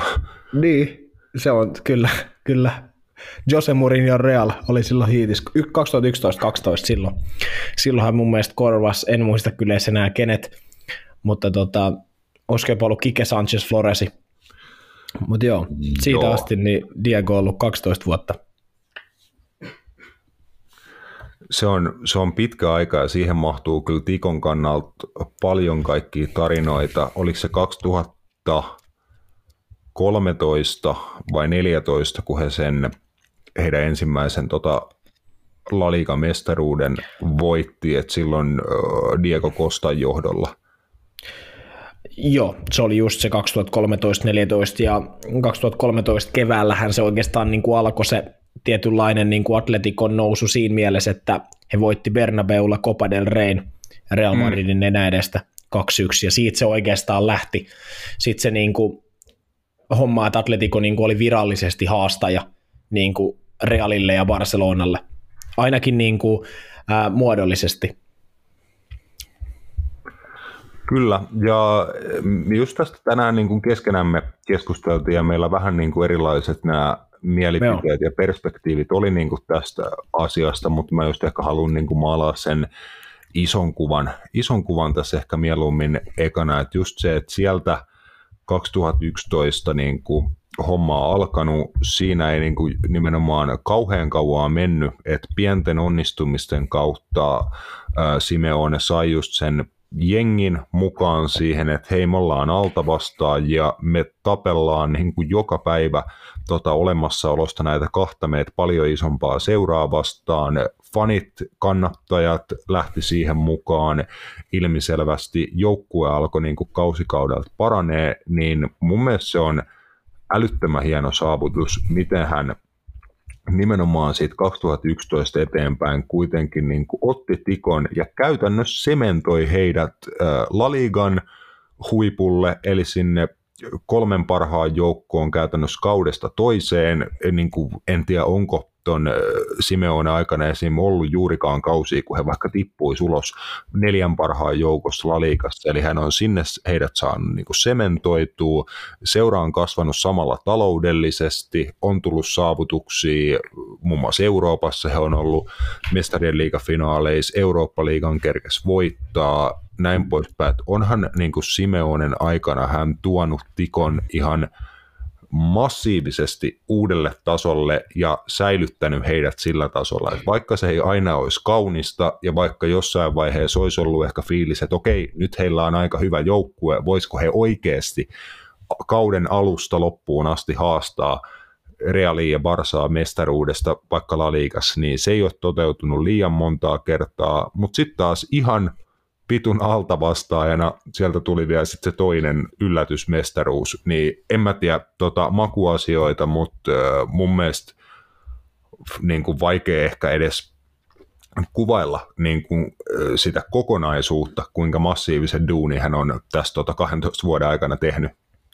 Joo, ehdottomasti, ja, ja eihän sitä niin kuin, en mä esimerkiksi ole sitä mieltä missään kohtaa, että, että Diego Simeone olisi jotenkin tehnyt huonoa duunia Atletikossa. Varsinkin se alku nimenomaan, kun he niin kuin kasvo tavallaan siitä ikuisesta epäonnistujasta ja ikuisesta niin kuin Real Madridin, no en mä tiedä voiko sanoa edes pikkuveljestä, se oli kyllä niin paljon nuorempi, nuorempi ainakin niistä taistoista, mitä he keskenään pelasivat, että, että tota, siinä ei ollut niin kuin mitään, mitään vertailtavaa niissä joukkueissa silloin, mutta kuitenkin, niin, mutta ainoa mikä mulle ehkä niin kuin näissä viime vuosina alkoi vaan olla se, sieltä tuli se yllätysmestaruus, joka johtuu oikeastaan siitäkin osittain, että niin Real kuin Barcelona oli tosi huonoja, uh, mutta sekin vielä niin kuin ehkä, että et, niin kuin puhuit, että sitten kun niillä alkoi olla oikeasti sitä joukkuetta, millä ne olisi voinut pelataan huomattavasti niin kuin dominoivampaa jalkapalloa. En mä tarkoita, että niitä olisi Barcelonaa tai Real Madridia vastaista tarvinnut tehdä, mutta se, että et, et, niin kuin joukkueet kuten vittu Elche ja välillä tällaiset jengi pitää heitä enemmän palloa, ja saattaa niin kuin saada heiltä pisteitä sitä kautta, että noin Atletico on niin pragmaattinen, niin se oli ehkä mitä mä niin kuin ootin, että, että jos ajatellaan tätäkin kautta, niin, niin Atletikolhan on aika hyvä joukkue, että jos ajatellaan heidän hyökkäysarsenaaliin, siellä on Joe Felixi, Alvaro Morataa, Antoine Griezmanni, niin se, että he on esim. sadekärki Barcelonasta, niin onko se 15 pistettä jo tässä vaiheessa, niin se on niin kuin noloa mun mielestä vaan sitä kautta, että, että, että jotenkin et, et se, se, on ainoa, mikä mulla jäi niin Diego, Diego Simeonesta on se, että hän ei pystynyt tavallaan tuottamaan sitten oikeastaan ja mukautumaan ja niin kuin uusiutumaan sen mukana, mitä ehkä se olisi vaatinut, että Atletico olisi niin kuin säännöllisesti haastanut noita pelaajia just, että et, et Joe Felixistä ei saatu sen enempää irti ehkä, mitä nyt hänestä saatiin ja näin edespäin, että et se, se on niin kuin ehkä, mutta eihän, olisi se niin kuin väärin sanoa, että Diego Simeone olisi missään nimessä ollut mikään muu kuin menestys Atletikolle. En mä sitä sano siis, niin kuin puhuit, kaksi La, La Liigaa, Eurooppa-liigan voitto, muutama mestariliigan finaali. Mutta se just, että et ehkä, ehkä se olisi niinku vaatinut sit jotain muuta, että he olisi päässyt vielä tai pääsee sen yli, että he voi olla tavallaan, tiedätkö, ää, joku muu kuin periaatteessa se finaalijoukkue esim. mestarien liigasta, tai tuleeko enää ole? Se on hyvä kysymys, mutta ää, kaikki kunnia Simeonelle, erinomainen valmentaja, jos on Jose Mourinhosta puhuttu siitä, että niin kuin yksittäisissä matseissa luomaan suunnitelma, millä voittaa vaikka joku iso joukkue, niin kyllä Diego Simeone menee siihen ihan samaa sarjaa mulla. Et jos puhutaan, että toki aina on vähän tuuriikin mukana, mutta just on nähty, miten he voitti Liverpoolin muutama vuosi sitten mestarien liigassa ja no Manchester Unitedin viime, viime tota keväänä, tosin se nyt ei ollut varmaan hirveän ison suunnitelman takana, mutta, mutta sitten on Barcelonaa kaadettu Pepi Bayern ja ää, Sitin laitto tosi tiukille viime keväänä. 5-5-0 niin. muodostelmalla. Jep. No mutta kuitenkin, tiedätkö, että... Et, niin, niin just se, et, et, hyvin, hyvin kuvaa sitäkin, että siinäkin kuinka kova vastustaja ja kuinka kuses he oli, niin he silti, niin kuin, vaikka se ei ollut todellakaan kauhean näy, näyttävä tapa tai semmoinen, mitä nähtäisi ehkä kovin usein nykyfutiksessa, niin ihan sama se. Aika lähelle toi heidät siinäkin otteluparissa jatkoon pääsystä ja, nä, ja näin, niin toi on ihan hyvä, hyvä nosto, että hän on aina antanut Tikolle mahdollisuuden skabailla jostain, millä on niin kuin väliä. Et hyvistä sijoituksista La mestarien liigassakaan he ei ikinä ollut pelkästään osallistumassa, vaan aina niin kuin kiusannut no, tä- Tällä kaudella he oli ainakin. Joo, mutta niin kuin sanotaan, että harvemmin, harvemmin niin kuin kuitenkaan, kuitenkaan on näin ollut. Niin just se, että me ollaan puhuttu tuosta, että Tiko ja Simeonenkin Tiko haki tuossa useampanakin kautena mun mielestä, että he vähän muuttaa sitä tapaa pelata monipuolisemmaksi, enemmän pallohallintaa, pelimuodostelmakin on muuttunut välillä 4-4-2, 352, 343, se on ollut sitä yritystä. Välillä se on toiminut vähän paremmin ja sitten useimmiten kun se ei ole enää toiminut, niin on menty takaisin vanhaan tulosten grindaamiseen ja Simeone palloa sitten niin sen, sen jälkeen. Et se on ehkä se pienehkö niin kuin epäonnistuminen, just että hän ei sille jollekin seuraavalle tasolle tiko enää saanut, mutta hän piti heidät silti tosi hyvällä tasolla siitä huolimatta koko ajan.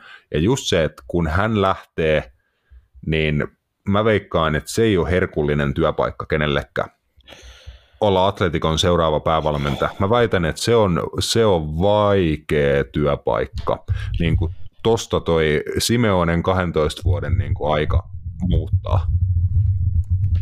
Joo, se voi olla sitä, se mikä voi myös olla tietenkin Atletikossa, että, että että jos sinne saadaan oikea mies, johon niin kuin johtoporras ja kaikki luottaa, niin sitä aikaa on todennäköisesti saatavilla siihen, että saa myös tuoda sitä omaa juttua. Et, et, mä en usko, että se palli on kuitenkaan ihan niin, niin tota tuulinen, mikä monissa muissa huippujengeissä voisi olla. Se on tietenkin, että et, kuka sinne sitten tulee, minkälaista jalkapalloa Atletico, minkälaista niin seurana jalkapalloa Atletico haluaa tulevaisuudessa pelata, että haluuko he jatkaa tästä. Sittenhän esimerkiksi joku ihan hypoteettinen ajatus Thomas Tuchel voisi olla ihan erinomainen jatkaa tätä atletikoosi, jos he haluaa pelata vähän tällä tavalla, että kuitenkin se on niin kuin puolustuksen kautta ja pyritään niin kuin pitää ennemmin se nolla, kun tekee viisi, niin en tiedä, mutta se just, että mi- mihin Atletico haluaa seurana lähteä. Että se, se on just se, että kyllä niin kuin Diego Simeone raapi tosta jengistä kaiken irti ja tuosta seurasta, minkä hän on niin kuin pystynyt tekemään. Että siitä niin kuin iso, iso hatunnosto ja niin kuin, ei sitä olisi niin kuin sanoa, että kukaan muu varmaan pystynyt paremmin tekemään.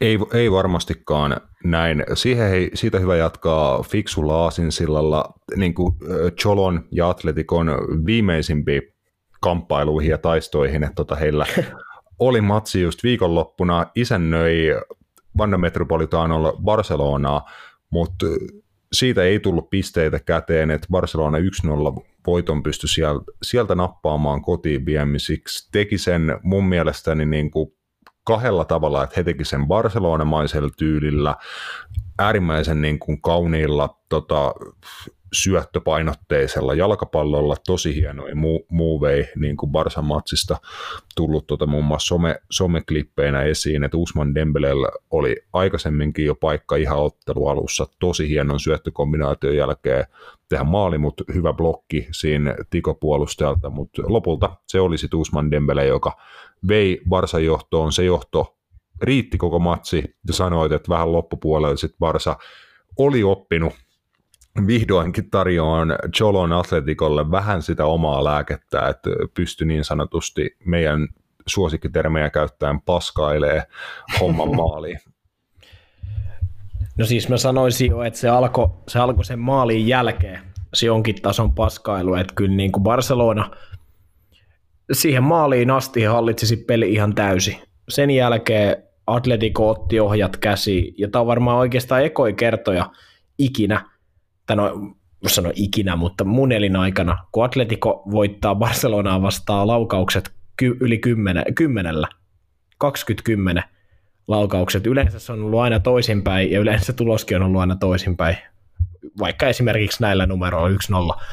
Niin, niin, mutta tota, Atletico pelasi mun mielestä ajoittain ihan jees. Atletico vaan niin kuin ehkä niiltä sitten vähän, vähän puuttu, heillä pelasi Joe Felix, Antoine Griezmann hyökkäyksessä, niin sieltä vähän puuttu sitten ehkä se viimeinen silaus. Molemmat haluaa kuitenkin yleisesti tulla pelaa olemmas Antua Griezmann nähty maajoukkueessa ja Atletikoskin välillä jopa keskikentällä ja näin edespäin, niin se, se on vähän, siellä oli sanotaan, että siellä ei ollut ehkä boksissa ihan sitä pelotetta, mitä olisi vaadittu. Siellä oli kuitenkin Barcelonalla Kristensen, Araujo, Kunde, ketkä on kaikki niin kuin aika, aika fyysisiä ja hyvin, hyvin niin kuin vääntää. Niin esimerkiksi keskityspalloissa niin ei oikeastaan ollut kellään mitään palaa. Jose Maria Jimenez kerran erikoistilanteen jälkeen pääsi puskee, meni ihan tolpan vierestä ohi, mutta, mutta muuten, niin, mutta siis Barcelona pelasi fiksusti, Javi oli lähtenyt no se voisi melkein sanoa, että se oli 4-4-2, että et Gavi ja Pedri pelas vähän niin kuin laidoilla, Dembele ja Fati kahdestaan piikissä, puolustettiin maalin jälkeen tosi syvällä ja pyrittiin iskeä sitten vastaan, varsinkin Usman Dembele oli tosi vaarallinen, kun pääsi hänelle pelaamaan niin kuin vauhtia, vauhtia palloja, mutta ei Barsa niin kuin hyvä ollut, mutta ehkä tämä oli just semmoinen, mä sanoinkin, että niin tämä oli niin kuin Real Madrid-mainen esitys, että ei se hirveän niin kuin kaunista ja kiva ollut, mutta se vaati just sen, tiedätkö, Ter Stegenilta pari torjuntaa, Arauhon maaliviivapelastuksen lisäajalla, ja sitten ihan hieno maali, just tämmöinen niin moment of magic, ja se on, se on niin kuin, noin monesti voitetaan, voitetaan sitten pitkässä juoksussa niin pokaaleja tämmöisissä isoissa matseissa, ja, ja varsinkin jos pelaat vieraissa Atleticoa vastaan, mikä nyt ei ole helppo paikka kenellekään, niin sitä se vaatii ja Barcelona teki sen tosi hyvin. Ja, ja kolme pistettä nyt sarja kärjessä. Ja, ja sanotaan, että et, et, mä taisin viime podcastissa antanut hirveästi tälle tulo lopputulokselle toivoa, koska mä, mä en oottanut, että Barcelona pelaa noin kypsästi ton matsi. Mä ootin, että ne pelaa, se on se perinteinen, että jauhetaan, jauhetaan, jauhetaan ja päästetään yksi omi ja sitten ehkä 30 laukausta viitta vastaan Atletico voittaa 1-0 niin kuin se on aina ennen mennyt yleensä. Mutta tota, Barcelona pelasi vähän niin kuin sillä tavalla, millä Atletico olisi varmaan halunnut pelata. Että teet sen maali ja puolustat syvältä. Juu, ja just, just siinä niin kuin Barsan kannalta voi olla tärkeää niin kuin loppukauden kannalta, että he näitä temppuja pystyy suhteellisen säännöllisesti tekemään. Tosiaan tuolla niin kuin kypsy, kypsyydellä ja tuloksen grindaamisella Barsa pys, pysyy sarjan kärjessä. Kolme pistettä on ero, heillä maaliero tosiaan ihan maukkaan näköinen. 35 tehtyä, 6 päästettyä, että tuota Real Madridillekin kymmenisen maali on mennyt enemmän, Barsan jälkeen toisiksi paras puolustus taitaa olla Villarealilla, äh, Villarealilla, joka nimenomaan pystyi kaataan Real Madrid. Tota, et, et suuren suurta saumaa siihenkään, siihenkään antanut, koska Realin kohdalla on niin kuin nähty, nähty tässä viime aikoina, ainakin niin suurraporttien mukaan, että jos he on häviämässä, niin sitten sieltä jostain tulee niin kuin apuja, joko erotuomaristolta tai jalkapallojumalilta tulee siinä kohtaa jeesiä, mutta tällä kertaa ei jeesitkään auttanut, että Karin Benzema rankkarista tasotti matsin tunnin kohdalla, mutta kolme saa myöhemmin Gerard Moreno sai oman paikkaansa rankkaripisteeltä ja se sitten jäi Villarrealin kannalta ottelun voittomaaliksi. Ja siis Villarreal voitti täysin ansaitusti. Oli, niin kuin Carlo Angelottikin taisi myöntää, että oli vaan paljon parempi niin kokonaisuutena. Ja se, se oli niin kuin yllättävää. Real Madrid oli yllättävän telineissä koko, koko ottelun. Et, et, lukuun ottamatta ehkä niin kuin Vinicius Juniorin yksittäisiä haastoyrityksiä, niin ei he pystynyt luomaan mitään oikeastaan tuossa ottelussa. Et se kyllä niin kuin erinomaisesti, muun, muun muassa hei, sun suosikin Pepe Reina pelasi ihan ilmiömäisen pelin jalalla tuossa ottelussa. Al, Raul Albi oli Pau Torresin kanssa. Siis mm. se, se, miten he jauho siellä alhaalla, niin Dani Parejo vie siinä niin kuin timantin tavallaan kärjessä, niin siis se oli ihan superhienoa katsottavaa, jos Real Madrid yritti ottaa vähänkin korkeammalta, niin kuin Torres, Albiol, Reina ja Pareho jauho periaatteessa keskenään, keskenään palloa siinä, niin siis se oli tosi, tosi hienon näköistä. Joo, siinähän he on ollut hyviä, että just viime kauden mestarien liigas muun muassa nostettiin, kun he kaato Bayern Münchenin, niin kuinka hienosti he nimenomaan teki, tota, että he pystyy helvetin hyvin – vaihteleen niin tapoja, millä he pelaa. Toki joo, silloin vielä oli Una Emery Villarealista kyse, mutta tota, tuskin se nyt on ihan liikaa vielä ehkä asia tehtynyt muuttuu, että säilynyt toi sama kyky, että he voi tosi rauhallisesti pitää palloa, houkutella sitä vastustajan prässiä, sit onnistuu purkaan se, sit pystytään nopeuttamaan peliä etenee nopeasti kohti vastustajan maalia, että he pystyy prässään, he pystyy puolustamaan blokissa niin puolikorkeata kuin matalaa, monipuolinen Villarreal jengiä niin kuin hieno nähdä, että tota, joskus sillä niin kuin huippulaadukkaalla joukkuepelaamisella pystyy niin kuin sarjan parhaan joukkueenkin voittaa, niin ansaitusti äh, ilmeisesti näin. Joo, ja siis jos, jos, jos haluaa niin nähdä, miten, miten moderni ää, ysipaikan pelaaja pelaa nykypäivänä, niin kannattaa katsoa Gerard Morenon, niin kuin, jos, jos jostain löytyy niin kuin, tämmöiset niin kuin henkilökohtaiset ää, parhaat palat, tai en tiedä tarvitse sanoa parhaat palat, tatsit, jos löytyy, siis, aivan, siis oli ihan huikea. Mun mielestä kentän paras pelaaja. Siis aivan, siis mit, miten osas tulla vastaan, miten ää, syöttää eteenpäin, miten harhauttaa, miten niin kuin, siis tosi hyvä hyökkäjä.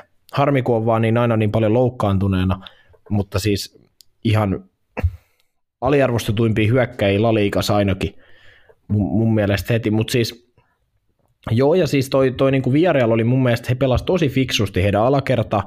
Alberto Moreno oli tosi hyvä niin kauan kuin hän jakso, jakso painaa. Juan Foyth pelasi mun mielestä ilmiömäisen pelin Vinicius Junioria vastaan. Ää, ja näin, että kyllä tuossa niin että jos se Liverpoolin, Liverpoolin osalta olet vähän ollut huolissasi, niin ei toi Real Madridkaan kyllä ole viime aikoina vakuuttanut. Siis siinä mielessä, että jos katsotaan heitä jo ennen kisoja, niin ihan alkukauden meni periaatteessa tappioita, sitten on al- alkanutkin tulee, tulee pistemenetyksiä ja, ja nyt tuli taas, että ei se, jotenkin se vähän heilläkin näyttää jotenkin, että se ideat on vähän loppu. Tiedätkö? Vähän on semmoinen niin fiilis, että, että jos Vinicius Junior ja Karim Benzema ei, ei keskenään jotain tai tai sitten ei tule niiltä jumalilta tai, tai sitten muilta, muilta tota heboilta sitä tukea, niin, niin sitten vähän on niin kuin ideat loppu. Et se, on, se on aika puskemista se heidänkin, heidänkin pelaaminen. Et, et, et en mä tiedä. Mielenkiintoista nähdä. Ja sitten just se, että et, tuossa pelissä oli mun mielestä niinku, tuomarilinja oli vielä yllättävän ok, siis kokonaisuutena. Siinä ei mun mielestä ollut silleen mitään. Mutta se oli jotenkin, en mä nyt liikaa tietenkään halua manata, koska Viarialkin sai rankkarin käsivirheestä, mutta se oli jotenkin hauska se tilanne, mistä niin kuin Real Madrid sen rankkarin sai, että tulee niin kuin korkea pallo, Vinicius ja Juan Foyt juoksee siihen samaan aikaan, se tippuu Juan Foytin niin kuin lapasee suoraan silleen selän takaa, mm. niin käteen niin kuin ranteeseen ja se pallo ei edes muuta periaatteessa suuntaa. Vinicius saa pallon, syöttää takaviistoon Benzemaalle, Benzemaalla tyhjä maali, äh, Albiol blokkaa maaliviivalta, ja sitten siitä tulee vielä rankkari sen jälkeen sitten varin kautta käsivirheenä mun mielestä se oli niinku, ihan sama olisiko se tullut kummalle tahansa, niin se on katastrofituomio. Koska eihän nyt, jos tulee linjan taakse chippi ja sä katot sä juokset sitä palloa ja se tipahtaa sun selän takaa sun niin kuin ranteen päälle silleen, että se suunnilleen vähän hipasee sitä, niin et sä voi antaa siitä rankkari mun mielestä. Mm, kyllä, ei, se, ei se pelannut kädellä palloa. Ja sehän olisi ollut mielenkiintoista, olisiko siitä tullut rankkari, jos Kari Benzema olisi tehnyt maali siitä takasyötöstä, koska sittenhän siitä olisi pitänyt tulla silloinkin pilkku. Mutta saa nähdä.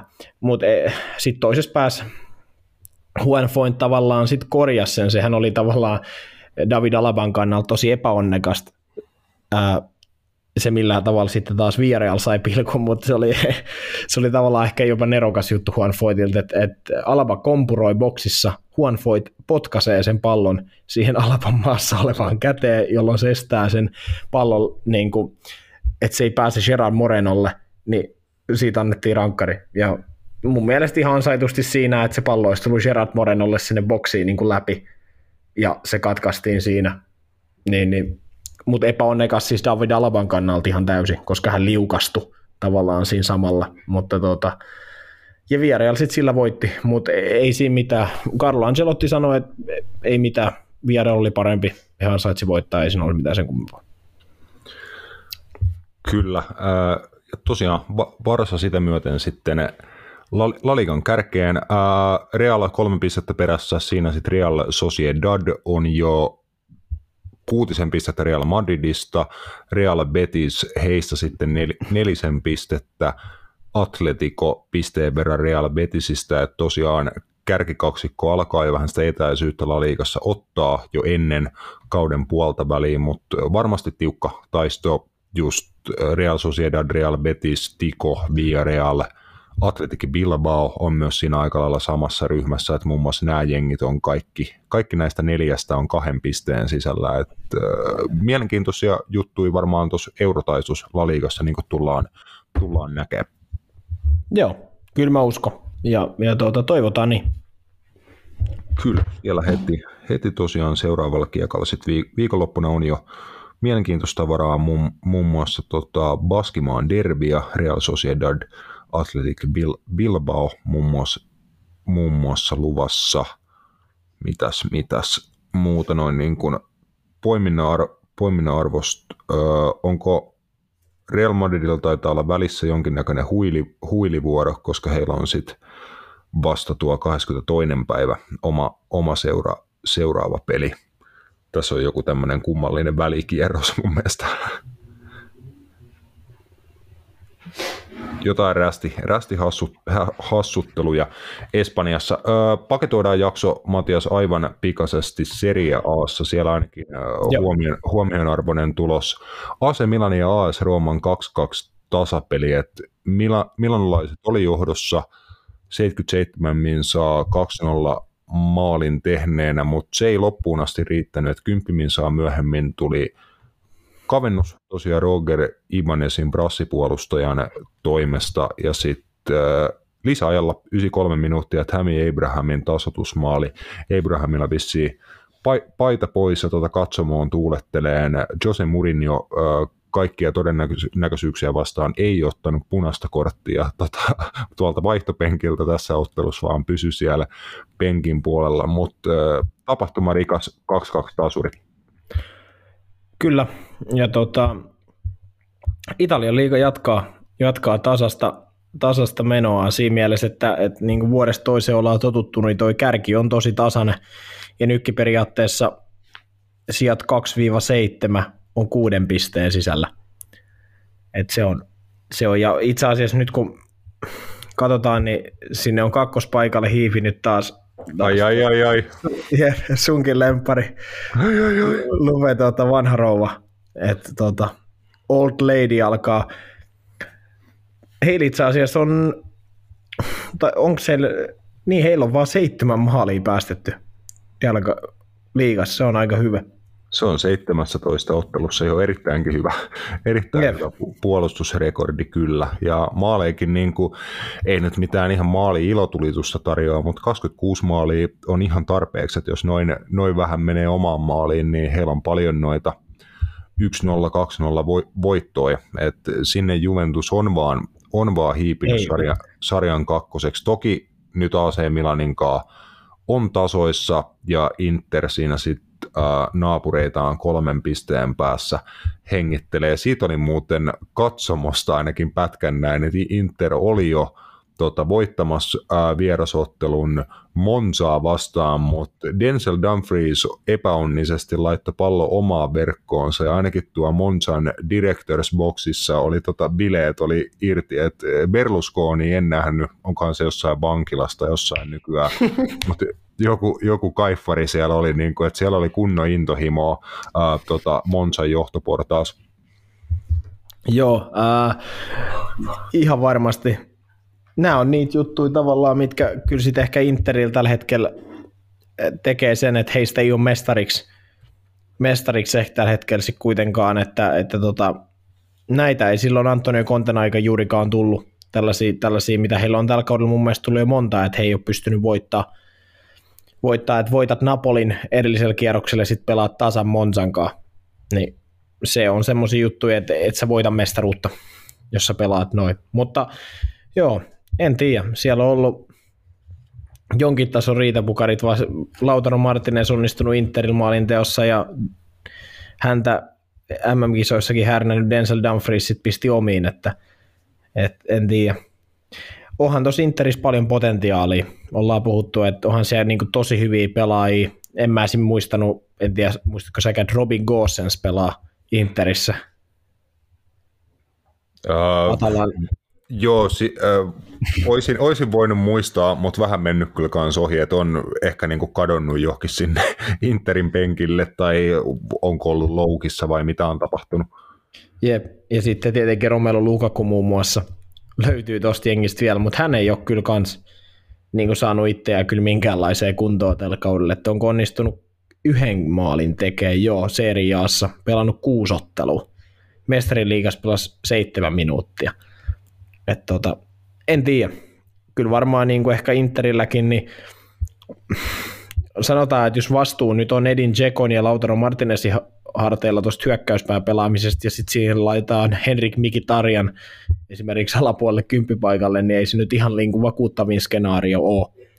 Niin kuin sitä ajatellen, että he on kuitenkin ää, niin mestarien liigassa kuin, kuin sitten seriaassakin vie niin kuin hyvillä, hyvillä sijoilla, mutta tietenkin nyt tämän viikon perjantaina niin on, on Napoli Juve, että siinä onkin nyt sitten semmoinen matsi, että et siinä kyllä, si, siinä nyt mitataan Napoli, nyt mä oon niinku puhunut, että nyt ruvetaan niinku mittaan Napoli siitä, että onko se sitä mestariksi. Että jos se nyt vetää sen, ää, mitä se on, kymmenen pisteen kaulan Juve voittamalla kotonaan ton, niin sitten he alkaa niinku näyttää jo mestarisuosikia, mutta jos nyt tulee takki ja Juve tulee neljän pisteen päähän, niin kyllä mä sanon, että kyllä Napolillakin alkaa, alkaa niinku hikipanta kiristää pään ympärillä.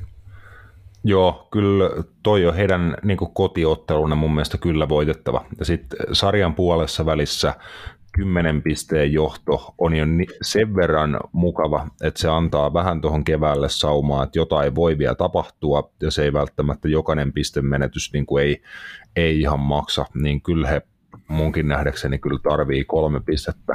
Kotiyleisö edessä niin kuin sarja kakkosesta, niin olisi hieno, hieno mahku tosiaan Spallettin Napolille, mutta ok, vedetäänkö tähän hommapakettiin, tota varmaan kaikkea muutakin taas keksittäisi, mutta kun tässä alkaa kaikki olla jo annettu, pari tuntia tavaraa yhteensä, että noin tunti meitä ja tunti tosiaan Karlo Kankkusen kanssa, eli tällainen 50-50 kotimaista futista ja kansainvälistä Äh. Thank you ja seuraavan kertaan, thanks Matias ja Kiitos. hei. hei.